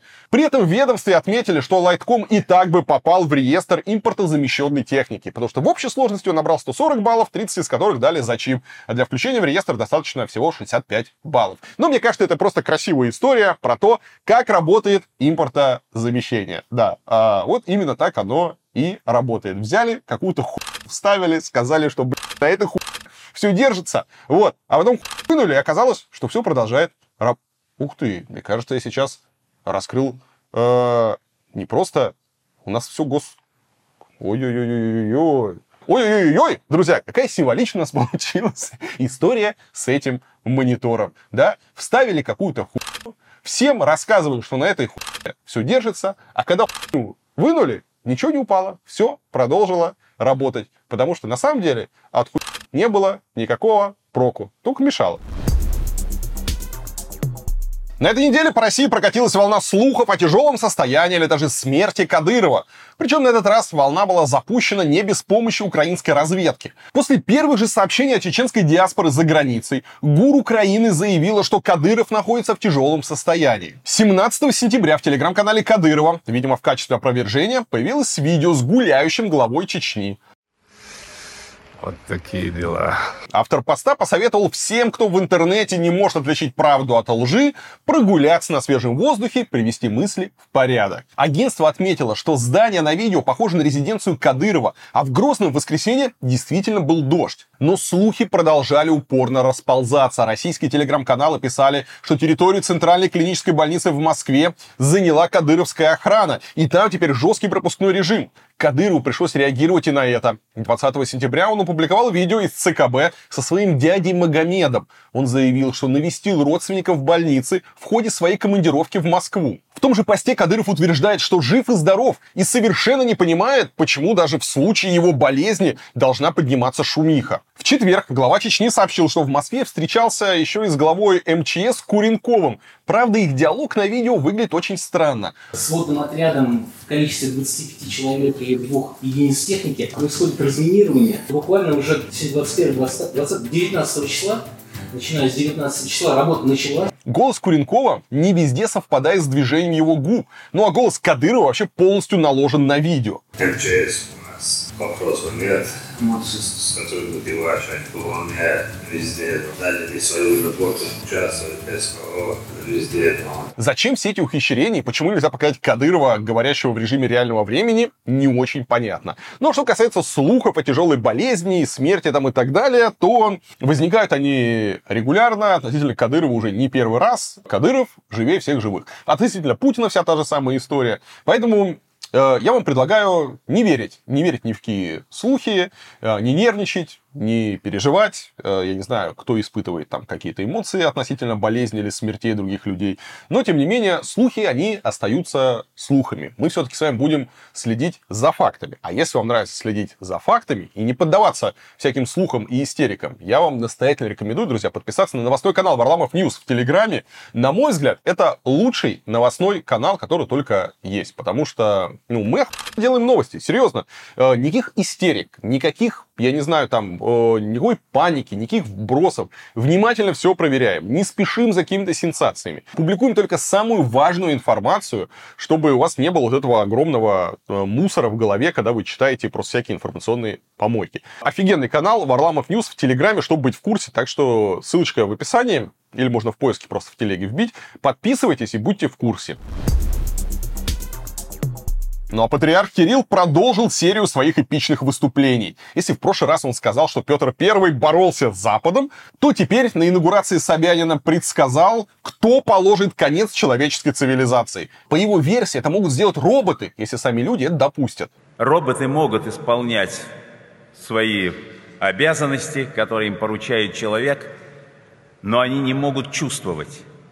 Поэтому, видимо, никогда роботы не будут управлять людьми особенно массами людей. А если это произойдет, то тогда, значит, мы близки к концу человеческой цивилизации.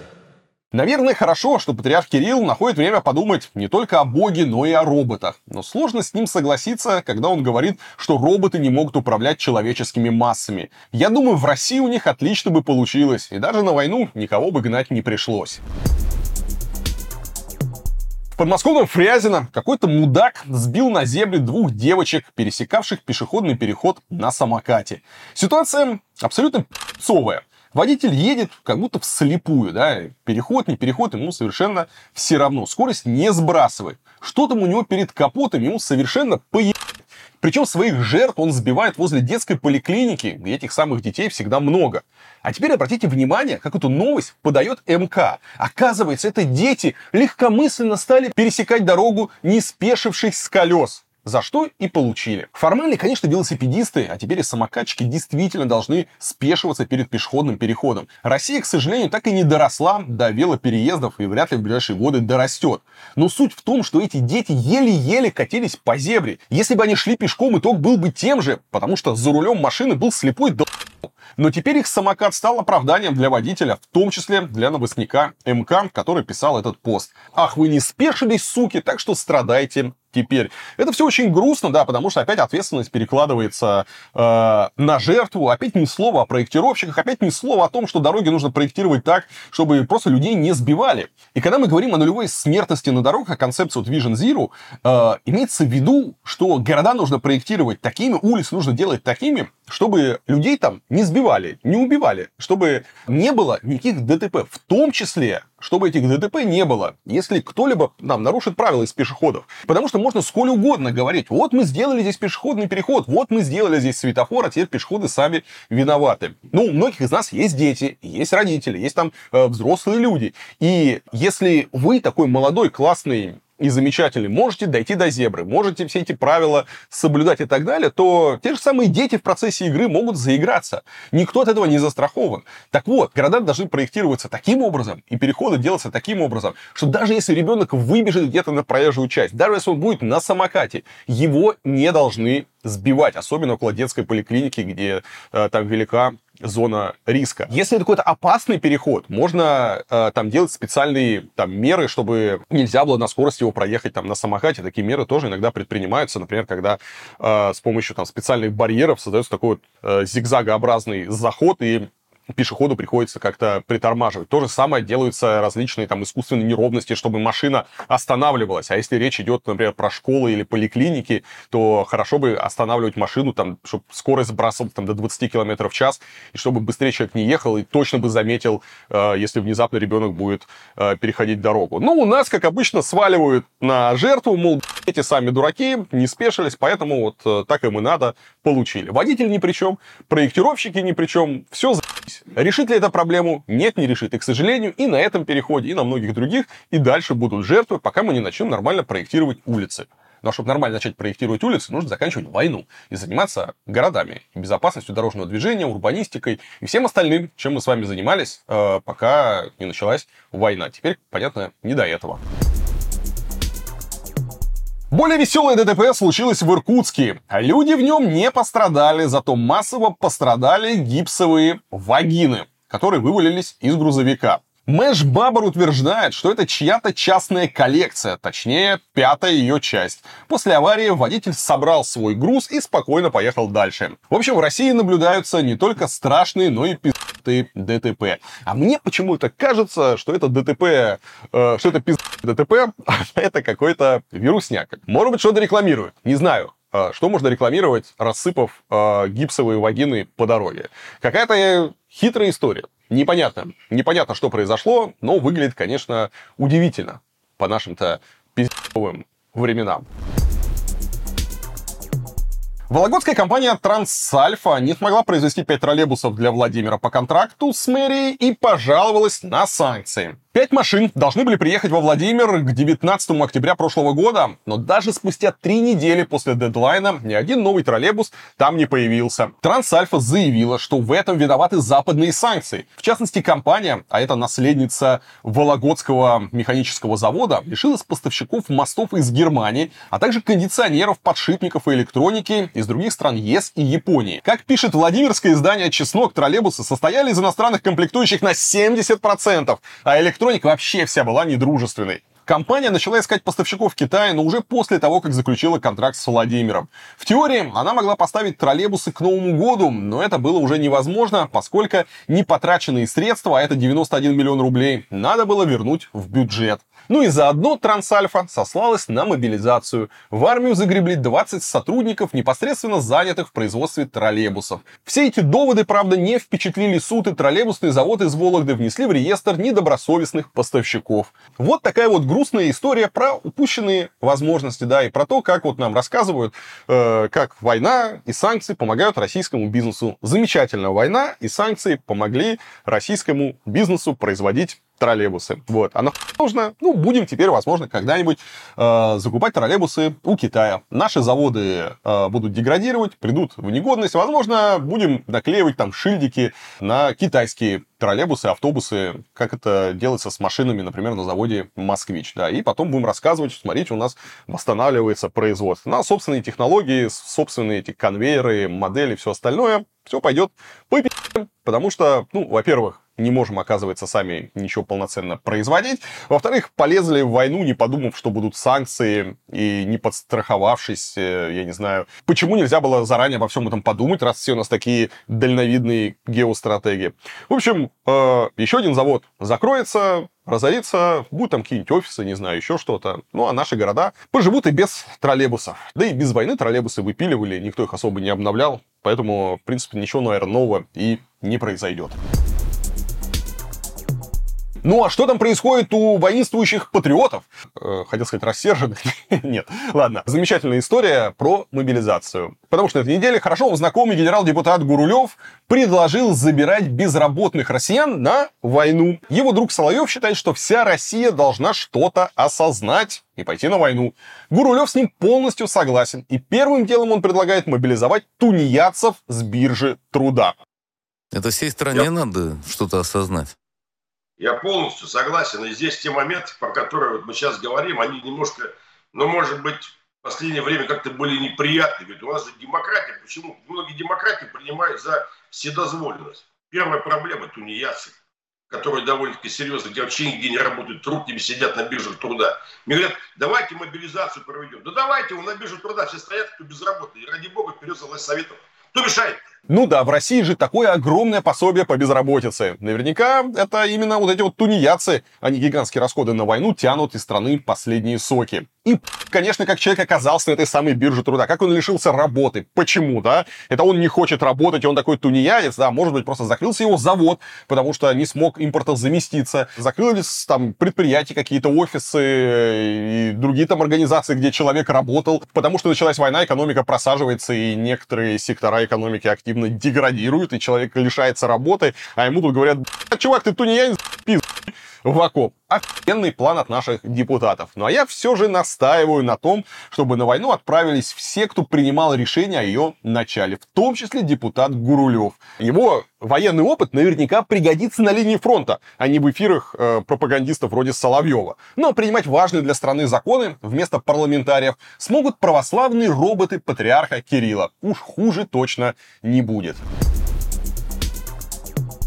Ну и еще одна удивительная новость, друзья. Банк России выпускает в обращение новую коллекционную серебряную монету номиналом в 3 рубля из серии «Исторические события». Торжественный повод для чеканки – это вхождение в состав Российской Федерации, ДНР, ЛНР, Запорожской и Херсонской областей. Тираж 3000 единиц. На оборотной стороне монеты изображена Конституция Российской Федерации, которая раскрыта на статье номер 65. И в ней указаны все субъекты, входящие в состав России. Конкретно на этой монете указаны названия вышеперечисленных регионов. Ну, то есть, охуенный план. Я думал, э, памятные монеты там и так далее, они выпускаются в честь какого-то завершившегося события. Ну, то есть что-то произошло, сомнений никаких нет, и открываем шампанское, празднуем, выпускаем монетки, грамоты, награждаем друг друга, все заебись. Но почему-то здесь историческим событием Банк России называет то, что еще не произошло, и что-то мне подсказывает, что, возможно, никогда не произойдет.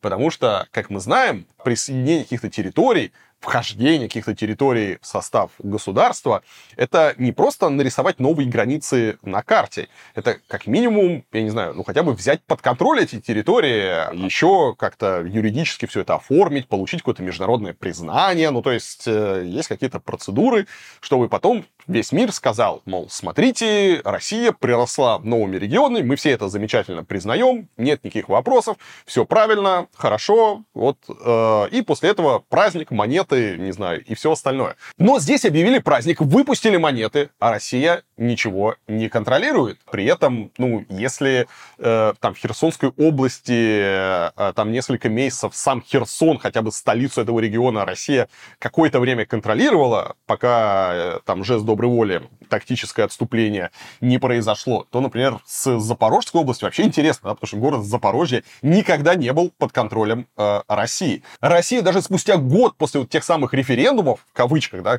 которые они там провели, что-то там все присоединили, не контролирует эти территории, ну, кроме разве что ЛНР. И пока нет никаких предпосылок к тому, что российская армия второй раз возьмет под контроль Херсон или, не знаю, возьмет э, э, Запорожскую область или, не знаю, там, Донецкую область и так далее. Потому что, не знаю, ВСУ как стояли на окраинах Донецка, так и продолжают стоять. Но зато выпустили монеты о том, как все хорошо. Что это такое?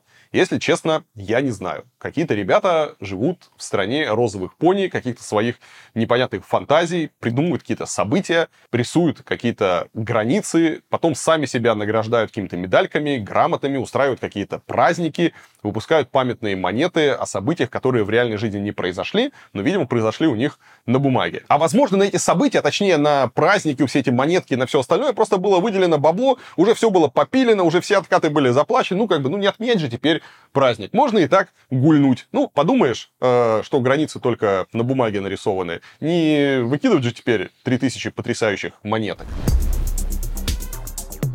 Власти французского города Ла-Самбуи приняли непростое решение о закрытии горнолыжного курорта, которым они управляли с 2016 года. И причина простая – нехватка снега, да, пока Тувалу уходит под воду, французские горнолыжные курорты лысеют, остаются без снежка.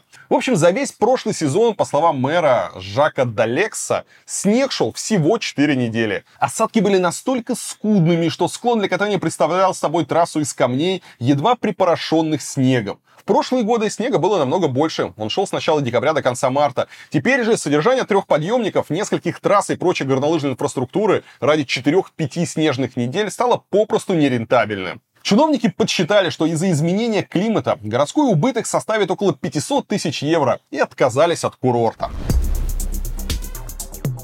Ну и, конечно, одним климатом проблемы Европы не ограничиваются, потому что есть еще вечный миграционный кризис. И в той же Франции он, похоже, усугубляется. Илон Маск на прошлой неделе прокомментировал в Твиттере прибытие новой партии мигрантов на итальянский остров Лампедуза. Он обвинил Джорджа Сороса в намерении уничтожить западную цивилизацию. Причем тут Сорос вообще не очень понятно. Но люди, которых фолловит Маск, считают, что именно он руководит вторжением мигрантов в Европу. Кстати, большинство этих мигрантов с острова Лампедуза собирается во Францию за пособием и вообще за сытой жизнью. То есть Италия вообще не их цель, а едут они во Францию. Просто этот итальянский островок находится прямо недалеко от Туниса, и до него по морю не так сложно добраться. И вся эта ситуация заставила французов усилить охрану границ и вообще насторожиться. Ну а о том, как Франция готовится принять еще больше мигрантов, расскажет Вадим. Непревзойденный Вадим. Вадим, тебе слово.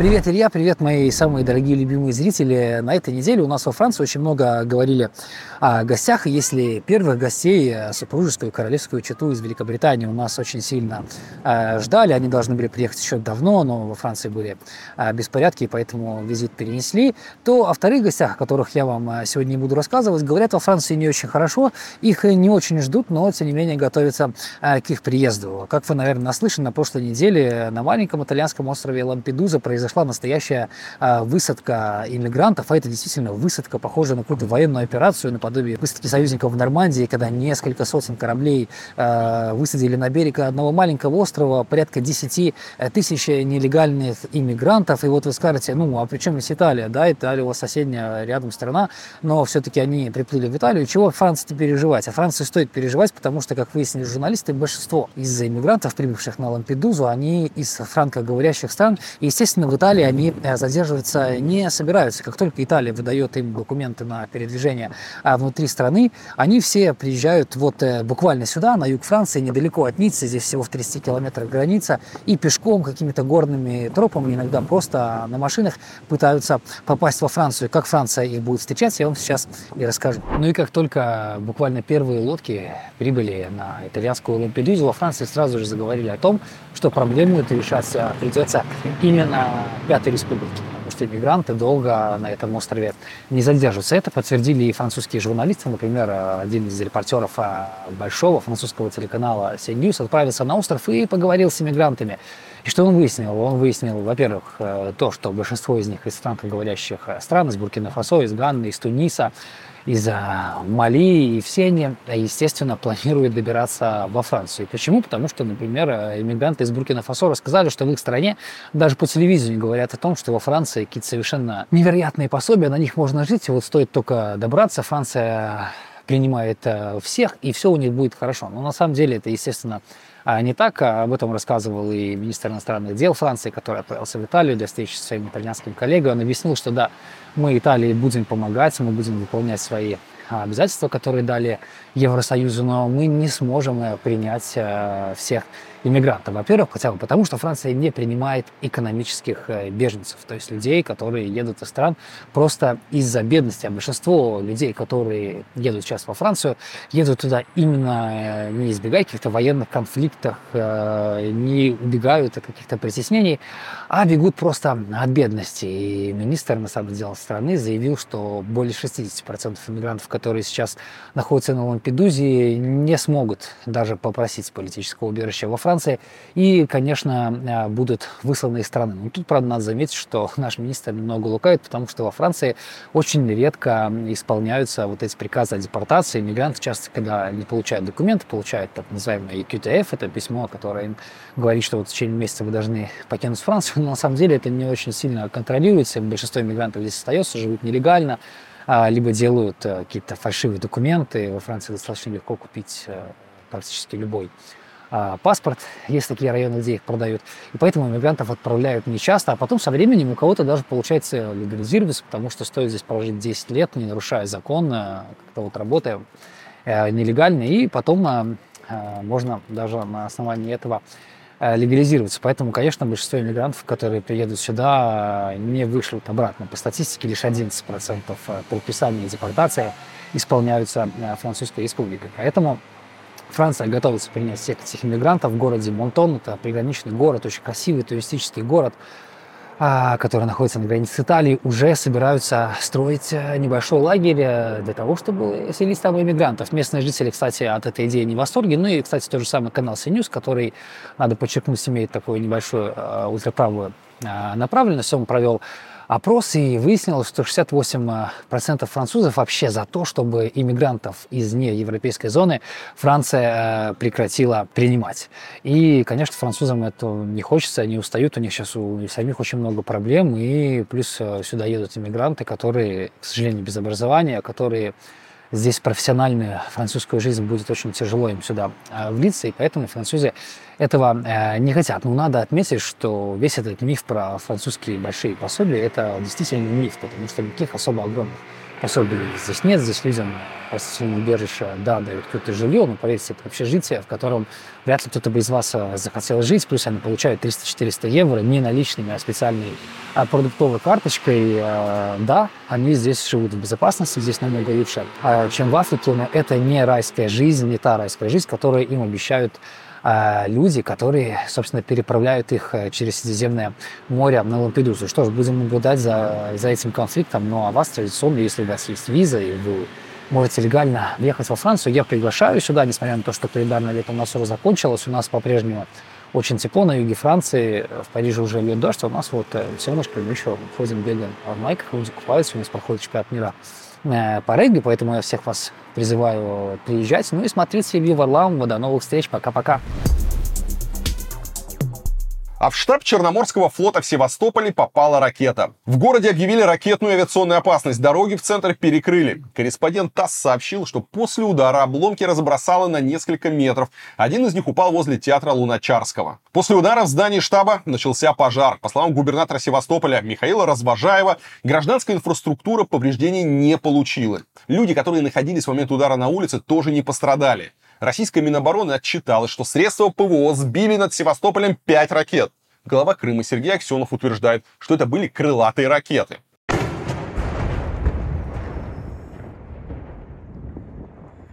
That is the sound, I think, of anti-air.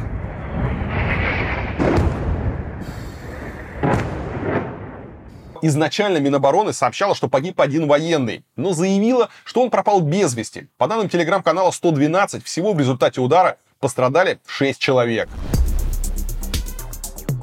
А российские школы массово закупают оружие. Автоматы Калашникова и ручные гранаты. Нет, не для того, чтобы устраивать какие-то огневые точки в школах, а для проведения уроков начальной военной подготовки. Да, меняются приоритеты. Вот. Э, теперь дети будут играть э, не футбольные мячи, а играть будут с автоматами и гранатами. Как следует из данных сайта госзакупок, с начала этого года школы потратили на военный инвентарь 240 миллионов рублей. И это в разы больше трат на глобусы, книги, опыты по химии и физике. Например, на инвентарь для химии с января школы потратили всего 64 миллиона рублей. Для физики 11 миллионов, для биологии 21 миллион. На оборудование кабинетов информатики выделили в 8 раз меньше, чем на кабинеты ОБЖ. Всего 32 миллиона рублей. Но это еще не все. Помимо школ, 40 миллионов рублей на вооружение потратили военно-патриотические клубы. Поэтому пусть чиновники вам и дальше рассказывают, как России нужны айтишники. На самом деле России не айтишники нужны, а нужны ей солдаты. И опять эта история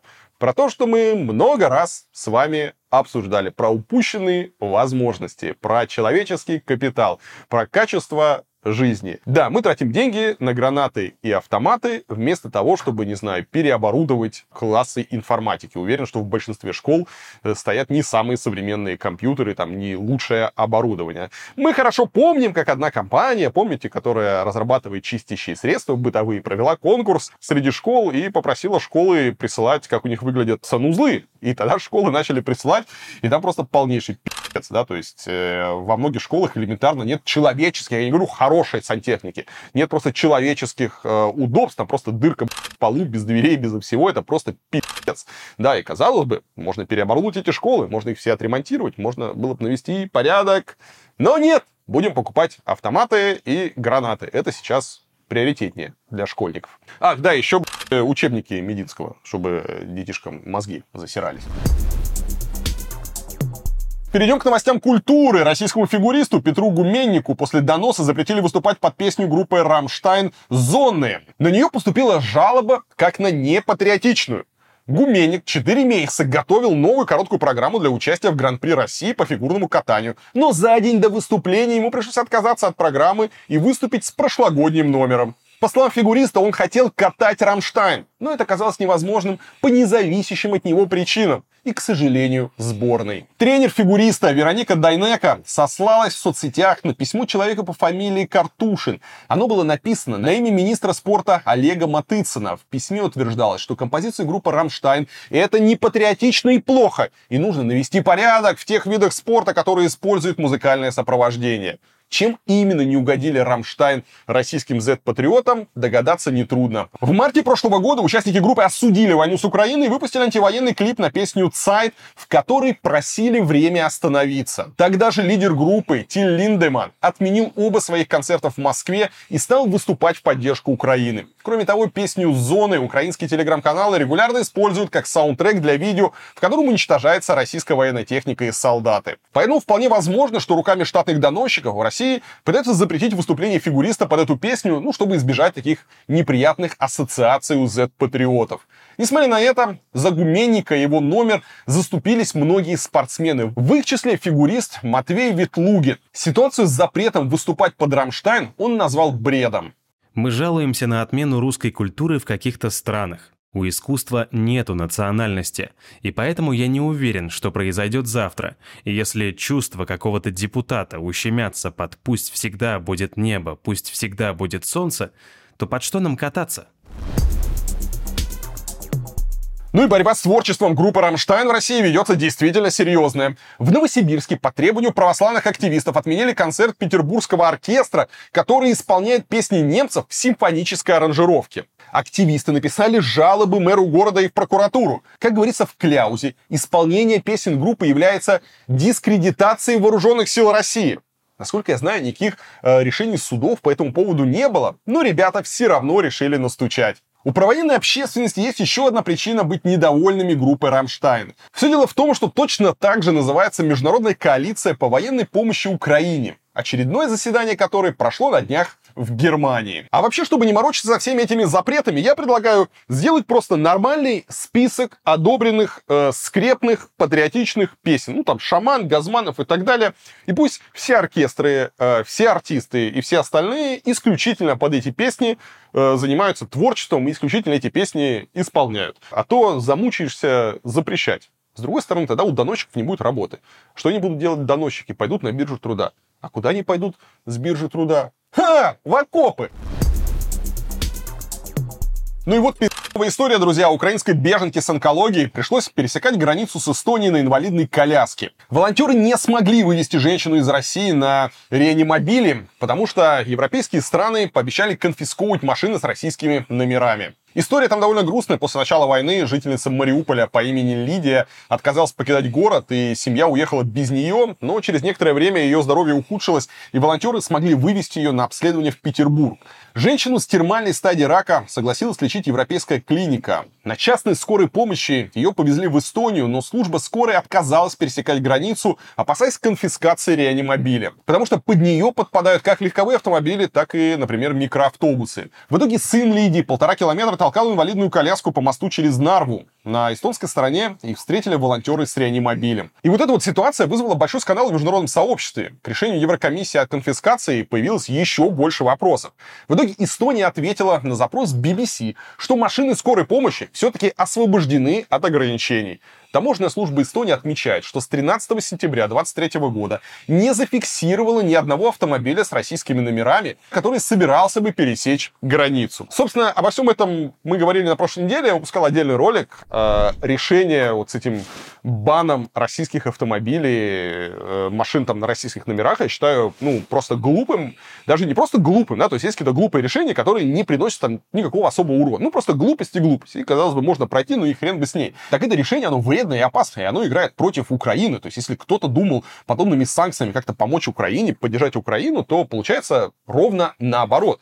Э, я хочу напомнить, что в страны Балтии, в ту же самую там, там например, Финляндию, давно въезд Э, людей с туристическими целями запрещен. То есть те люди, которые сегодня пересекают границу, в том числе на автомобилях с российскими номерами, это либо беженцы, либо какие-то гуманитарные поездки, э, либо это те, кто там живет, у кого есть там вид на жительство, какие-то веские основания эту самую границу пересечь. Запретив пересекать границу на автомобилях с российскими номерами, создали проблему простым людям, то есть, если вы думаете, что русский газ, русские удобрения, там, русская нефть теперь не пересекает границу Евросоюза, то нет. Газопровод замечательно работает. Э, через, кстати, ту же Украину он идет. Удобрения в Германию совершенно спокойно едут. Микрочипы для производства ракет там, и другой военной техники едут из Европы обратно в Россию, и все работает у всех здесь. Страдают простые люди. Как это может э, помочь э, не знаю, прекратить войну, э, если честно, я не понимаю. Зато подобные действия, они лишь увеличивают поддержку Путина среди колеблющихся людей Э, в России, потому что они видят, как вот несправедливо, какие глупые вот решения принимаются по санкциям, вне зависимости от позиции, вне зависимости от того, э, что человек сделал. Война идет с простыми людьми, которые никак повлиять на ситуацию на самом деле сейчас не могут. Им вставляют палки в колеса, им говорят, вы люди второго сорта, вы не поедете в Европу, но мы с удовольствием будем покупать у России удобрения, нефть, газ, другие ресурсы, и без проблем будем России продавать то, что ей нужно. А ты простой человек, там, э, не знаю, волонтер, э, инвалид, э, украинский беженец, который хочет уехать в Европу, ты будешь страдать, потому что у нас тут санкции. Ну, еще один момент относительно всей этой истории. Там же не только конфискация автомобилей, вы же помните, они там вроде как еще собирались конфисковать личные вещи, чуть ли не трусы снимать, телефоны и ноутбуки отбирать. И это тоже вызвало вопросы э, к Еврокомиссии. Продолжили спрашивать, э, что все эти запреты могут коснуться личных вещей россиян, всех мобильных телефонов, ноутбуков, фотоаппаратов, косметики, там, чемоданчиков. Там список, я напомню, что под 150 разных предметов этот список попало.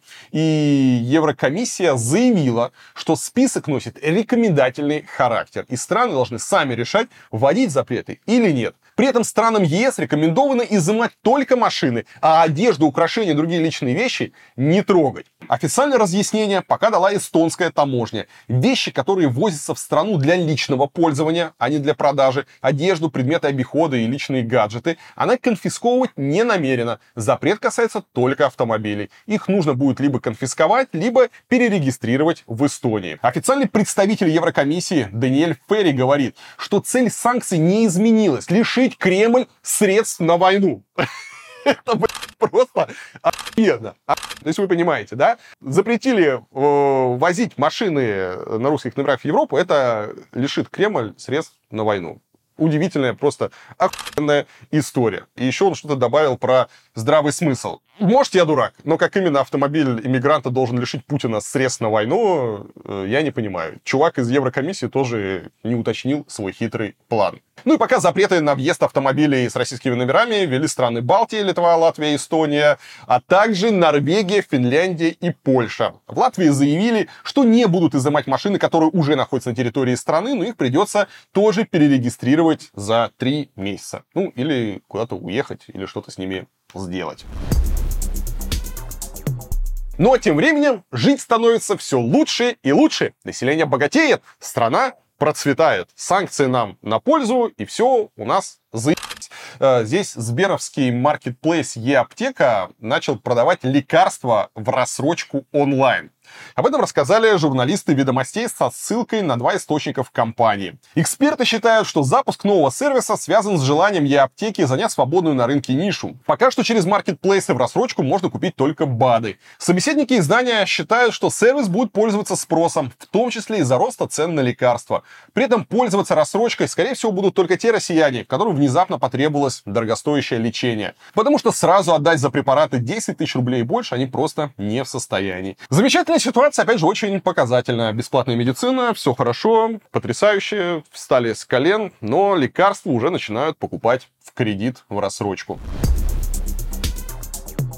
Э, Еще одна интересная новость. На этой неделе раненые российские военные пожаловались на ужасное состояние душевых в военном госпитале в Новочеркасске. На кадрах, которые они сняли на телефон и опубликовали в местном паблике, видны признаки разрухи и антисанитарии. Дыра в стене, разваленная какая-то старая плитка, ржавые краны, везде плесень.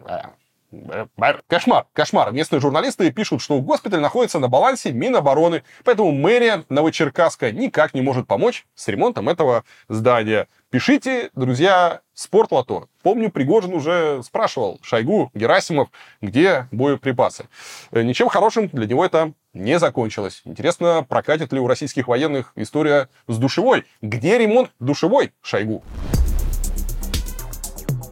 Еще одна интересная новость. Россия впервые разрешила двум неприспособленным к проходу по льду нефтяным танкерам возить топливо через Арктику. Эксперты Financial Times считают, что это создает угрозу катастрофического разлива нефти. Речь идет о танкерах неледового класса Леонид Лоза и НС Браво, которые в начале сентября совершили свои первые рейсы в Китай. Их решили отправить по этому маршруту, так как из-за западных санкций Россия начала переориентировать поставки нефти на азиатские рынки. Если направлять сюда в Азию по другому маршруту, например, через Суэцкий канал, это займет 45 дней, а по Северному морскому пути 35. В Росатоме журналистам сообщили, что летом и осенью корабли неледового класса могут работать вполне безопасно, как самостоятельно, так и в сопровождении ледокола. Эксперты по судоходству утверждают, что теоретически неукрепленные танкеры могут плавать по Северному морскому пути в сентябре и октябре, когда э, после теплых летних месяцев ледяной покров становится самым тонким. Но все же остаются риски, поскольку льдины могут их раздавить. И есть подозрение, что Россия будет использовать Севморпуть до первой крупной катастрофы. Тем более э, что касается там экологии и вообще загаживания Арктики, по-моему, у нас особо никто не переживал. А, можно вспомнить кучу катастроф и э, в Арктике там какой-то пиздец творится. Да и вообще у нас с севером, чего стоит только авария там на Норникеле, которая э, уже все забыли, помните, совсем недавно была. Но периодически подобные аварии происходят, и, по-моему, никто из-за этого сильно не переживает. Поэтому, когда на кону стоит бабличка, можно и рискнуть. Ну и вот, друзья, просто охуенная новость. Оху... Наверное, даже сложно себе представить. Просто потрясающая новость. Вот хочется порадоваться за замечательных людей и потрясающие латвийские компании, которые, несмотря на санкции, продолжают снабжать российские ВПК микросхемами, которые используются для производства баллистических ракет «Искандер». Вам сложно поверить в эту новость, ведь Латвия конфисковывает машины, э, не пускает граждан России и всячески борется, в общем, э, с Путиным, чтобы, не дай бог, у него ничего не получилось, вот, чтобы Путин страдал. И Путин сильно переживал. Ну, я периодически освещаю э, этапы этой великой борьбы. И тут выяснилось, что более чем за полтора года санкций Латвия импортировала в Россию микросхем на миллионы евро. В частности, в Россию ввозилась продукция рижского завода полупроводниковых приборов «Альфа». Компания Леста М через контрагентов закупила у рижского завода микрочипы. За неполный год военных действий россияне закупили их у Альфы на 1 миллион 700 тысяч евро. Самым важным торговым партнером Леста М, согласно данным госзакупок, был ни электронных приборов, ни ЭП. С ним компания заключила контракты на 43 миллиона рублей. Это предприятие, по данным журналистов, входит в состав Ростеха и участвовало в разработке баллистических ракет «Искандер» а также в создании систем радиолокации для ракет «Кинжал» и автоматики для ракет «У». Кроме того, компания Леста М поставляла рижские микросхемы Ижевскому электромеханическому заводу «Купол». Среди прочего, он производит зенитно-ракетный комплекс ТОР-М2Э. В число клиентов ЛЕС-ТМ также входит Уфимское приборостроительное производственное объединение. Оно выпускает бортовые приборы для Су-27. Уральский оптико-механический завод. Он изготавливает оптико-локационные станции для боевых самолетов. НИИ «Полюс» имени Стельмаха. Он производит оружие с лазерным наведением. Вот такая вот замечательная история про лицемерие некоторых стран. А, мы выгоним дождь, мы не пустим никого на русских номерах с русским паспортом. Мы боремся, мы поддерживаем Украину, но бабло есть бабло, поэтому микросхемки э, российскому военно-промышленному комплексу будем продавать. Просто бизнес, ничего личного. Ну и при всем при этом Латвии мешают вовсе не поставщики микросхем в Россию, да не те люди, которые ведут во время войны такой подозрительный бизнес, а граждане России, которые не выучили латышский язык. Да, нашлись новые враги. Э, этих врагов в Латвии нашлось целых три с половиной тысячи. Три с половиной тысячи россиян, и они теперь должны будут покинуть страну. А речь идет о тех, кто не записался на сдачу экзамена по латышскому языку. После получения уведомления им предстоит выехать за пределы Латвии в течение 90 дней. Проживающие в Латвии граждане России должны были подтвердить знание латышского языка до начала сентября. На прошлой неделе Сейм продлил срок э, подтверждения владения языком на два года, но объявил, что послабление касается только тех россиян, кто хотя бы попытался сдать экзамен. Ну а в Польше громкий политический скандал с визами для мигрантов. В его эпицентре за месяц до парламентских выборов оказалась правящая национал-консервативная партия «Закон и справедливость». Польский правый традиционно выступает против приема беженцев из мусульманских стран и позиционирует себя как единственных гарантов безопасных границ Польши. Но журналисты провели расследование и выяснили, что чиновники консуль за взятки выдавали фальшивые рабочие визы мигрантам из Африки и Азии. Зам главы МИД Польши Петр Вавжик, который курировал работу консульств по всему миру, был снят с должности, как и ряд других чиновников. Еврокомиссия теперь требует у польских властей объяснений. В МИДе ответили, что в производстве прокуратуры находится 200 268 заявлений на получение визы. Многие поляки теперь опасаются, что визовый скандал повлияет на членство Польши в шенгенской зоне. Ну а в Британии свой политический шторм. Там премьер Риши Сунок забыл о своем обещании крепко взяться за экологию. Автомобили с двигателем внутреннего сгорания в стране должны были э, перестать продавать к 2030 году. И теперь этот срок сместился на 5 лет в будущее. И этим решением Сунок выбесил как автопроизводителей, так и экоактивистов. И чтобы выйти из ситуации, он провозгласил себя спасителем от свирепых законов, которых на самом деле не было. О невероятной забывчивости британского премьера, достойной лучших представителей «Единой России», расскажет Константин Пинаев. И все-все-все, снова привет, с вами, как обычно, Константин Пинаев из Лондона с последними новостями нашего королевства. Новости на этой неделе у меня для вас экологические. С экологией и светлым зеленым будущим. А, споров обычно больше, чем консенсуса, но премьер-министру а, Риши Сунаку на этой неделе удалось сделать невозможное. Он объединил в порыве, правда, несогласия буквально всех оппозицию, экоактивистов, энергетический сектор и даже производителей автомобилей. Давайте по порядку. Для того, чтобы понять вообще, как это Рише удалось, надо перенестись мысленно в 2015 год. Тогда в Париже на экологическом саммите COP21 страны впервые договорились, что надо всерьез снижать выбросы парниковых в атмосферу и держать глобальную температуру в рамках 2 градусов, а к 2050 году в рамках полутора градусов. Иначе катастрофы и необратимые изменения климата. Британия уже больше двух столетий назад дала старт промышленной революции и, как итог, первыми начали загрязнять, первыми закончили.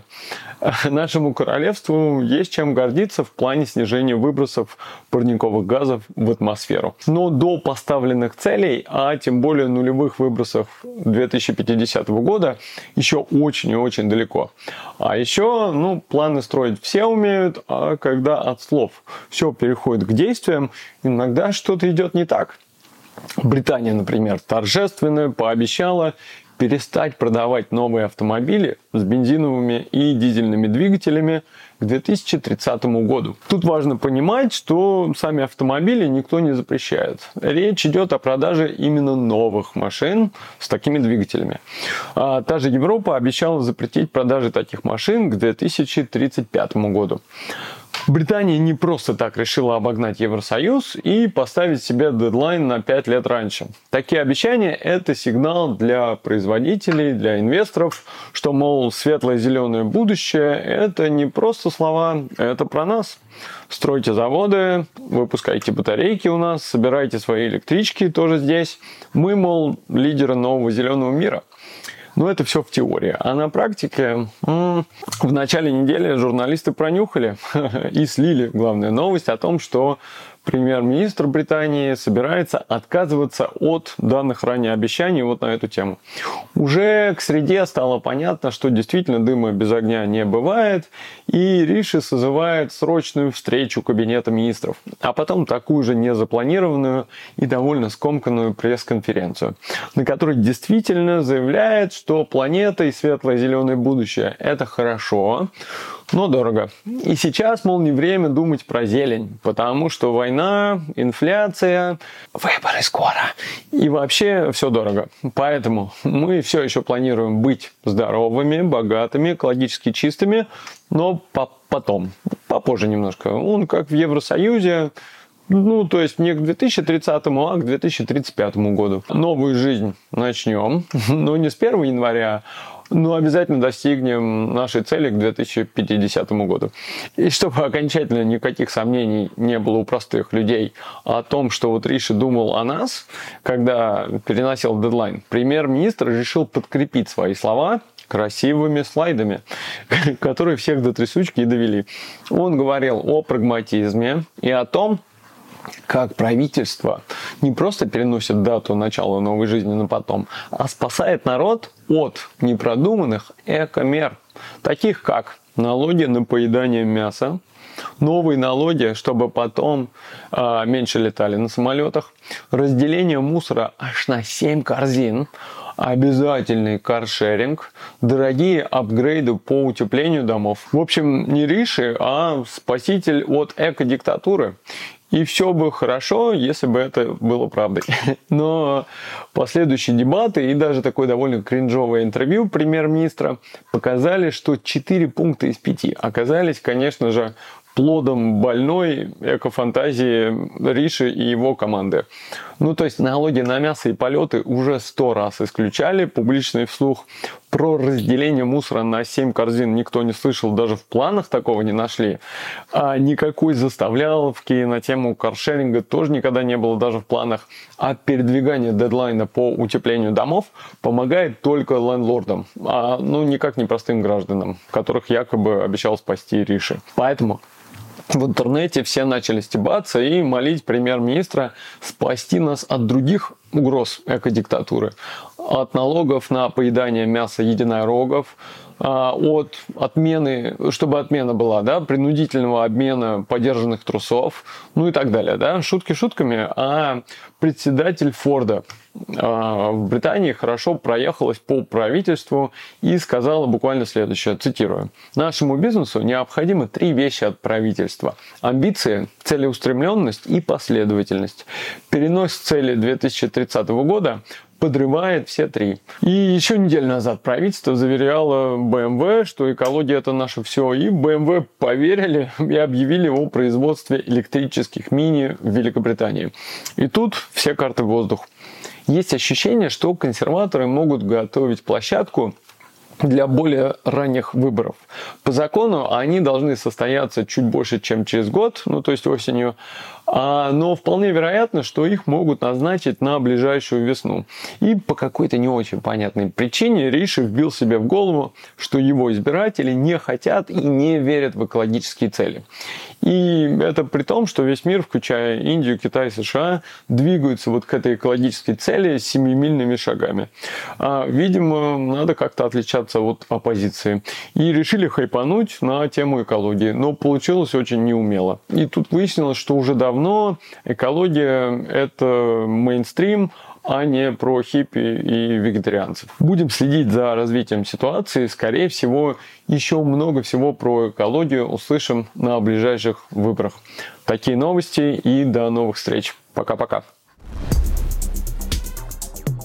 Э, удивительная новость. Тут вышло новое исследование, и две трети россиян, а исследование вышло у социологов а, Russian Field, так вот, две трети россиян заявили, что не поддержали бы кандидатов в президенты старше 70 лет.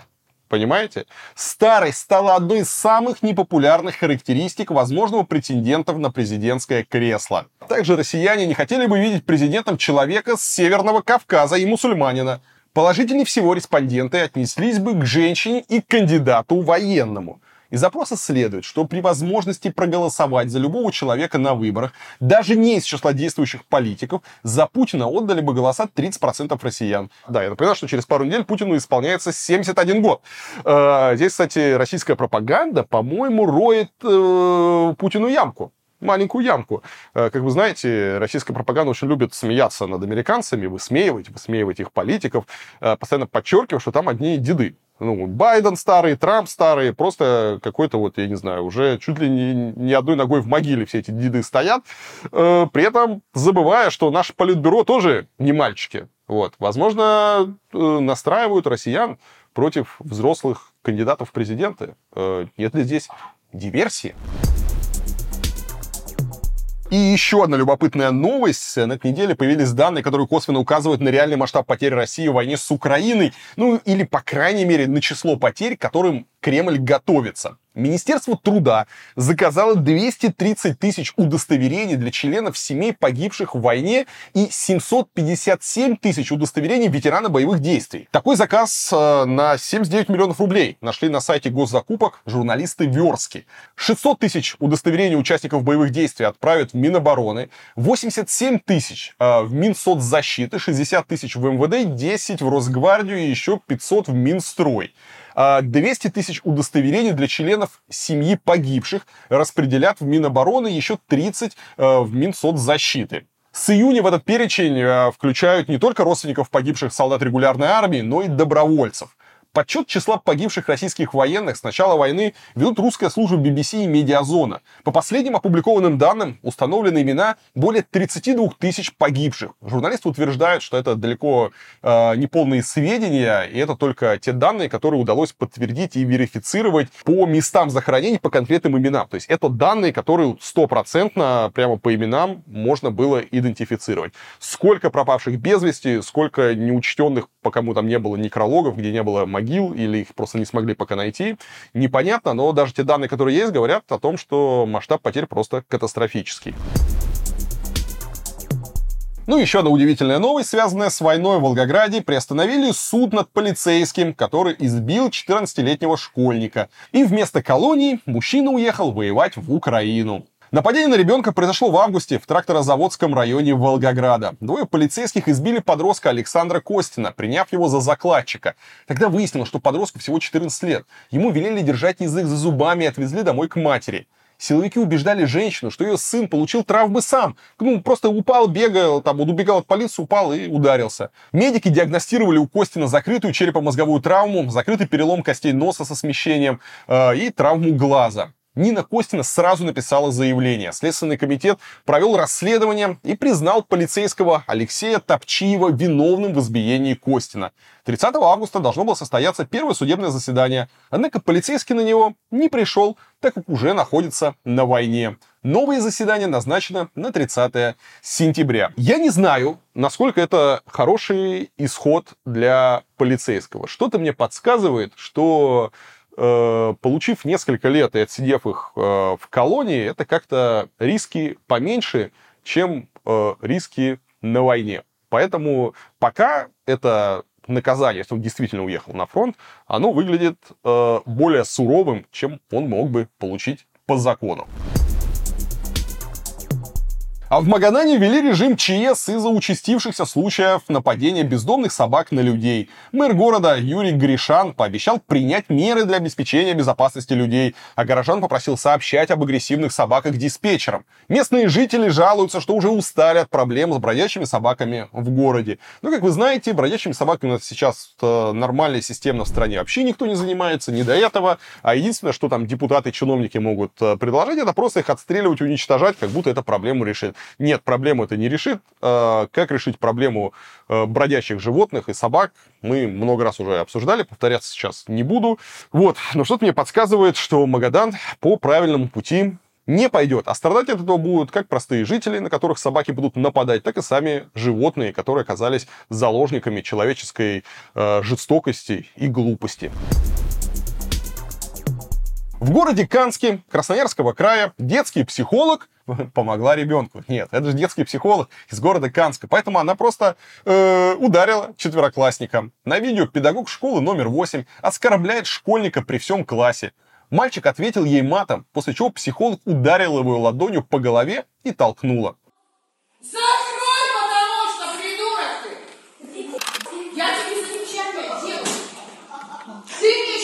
Следственный комитет возбудил уголовное дело по статье о ненадлежащем исполнении обязанностей школьным психологом. Так и хочется спросить, а вы точно школьный психолог, а не садист какой-то? Да, тот самый случай, когда психологу нужен э, не психолог уже, а уже специалист посерьезнее, психиатр. В ночь на 18 сентября в городе Ноябрьске Ямало-Ненецкого автономного округа сгорел аварийный дом. При пожаре погибли мать и двое детей. В этом доме, а точнее в деревянном бараке, уже давно было опасно жить, но там оставалось 48 жильцов, в том числе 12 детей.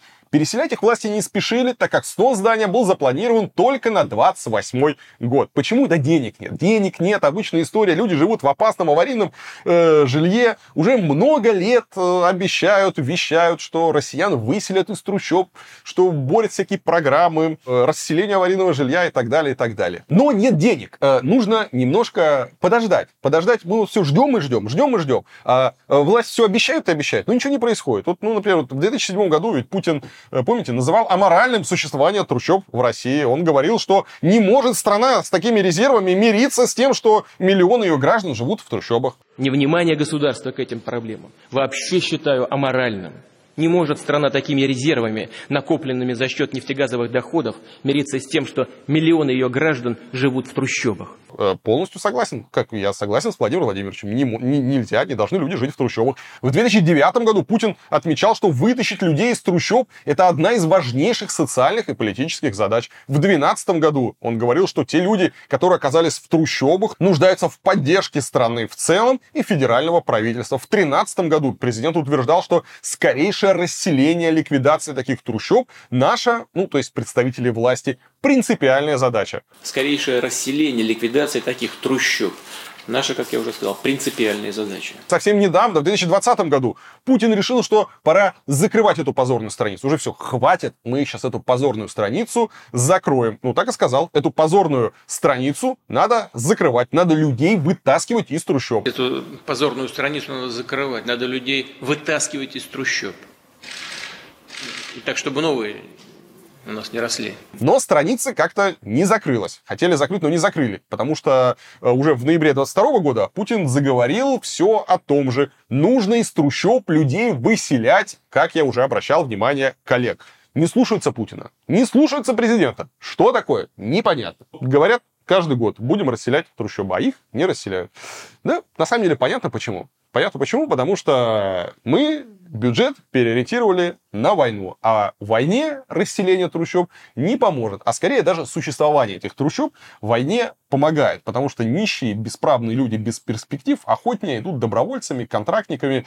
Потому что для многих это единственная возможность вырваться из нищеты, получить хоть какие-то деньги. Люди не всегда осознают там риски и вообще, что они делают. Как раз из бедных регионов, как показывает статистика, больше всего подписывают контракты, идут добровольцами э, в надежде заработать деньги, решить свои какие-то бытовые проблемы. Не всегда решить эти проблемы успевают. Иногда случаются вот подобные трагедии, и дома горят. На фоне визита Ким Чен Ына в Россию в гости к Путину произошло то, чего никто не ожидал. Россияне испугались, что их детей отправят в Северную Корею и завалили жалобами, кого вы думали? Правильно, Екатерину Мизулину. Все дело в том, что губернатор Приморского края Кожемяка был э, так возбужден визитом Ким Чен Ына, что пообещал школьникам, э, которые встречали Ким Чен Ына, отправить их в северокорейские лагеря. Пока пионер-лагеря, пионер-лагеря, которые, по его словам, даже лучше российских. Хочется спросить у губернатора э, там своих детей, родственников, э, он уже отправил на северокорейские курорты? Вот. Или они где-то там, не знаю, в Европе или в каких-нибудь хороших вузах России, там, Москвы, Питера, не знаю. Я, честно, не интересовался семейным положением и наличием э, каких-либо детей, но думаю, какие-то дети там должны быть. Интересно, они уже стали первопроходцами по северокорейским лагерям, которые лучше российских. В общем, чувак хотел, был настолько, видимо, возбужден приездом дорогого гостя и нового нашего чуть ли не последнего нашего друга, который навестил нас из своей Северной Кореи, вот, что решил порадовать жителей таким вот обменом. Жители оказались неблагодарными и не оценили э, прыти э, приморского губернатора. Родители от этих слов охуели и стали строчить жалобы э, известной специалистки по доносам Мизулиной. Люди пишут ей, что им страшно за своих детей. Но та их успокоила, сказала, что российских детей в КНДР будут отправлять добровольно, а не принудительно. Ну, по крайней мере, пока. Ну и интересная статистика о вечной дружбе России с Китаем.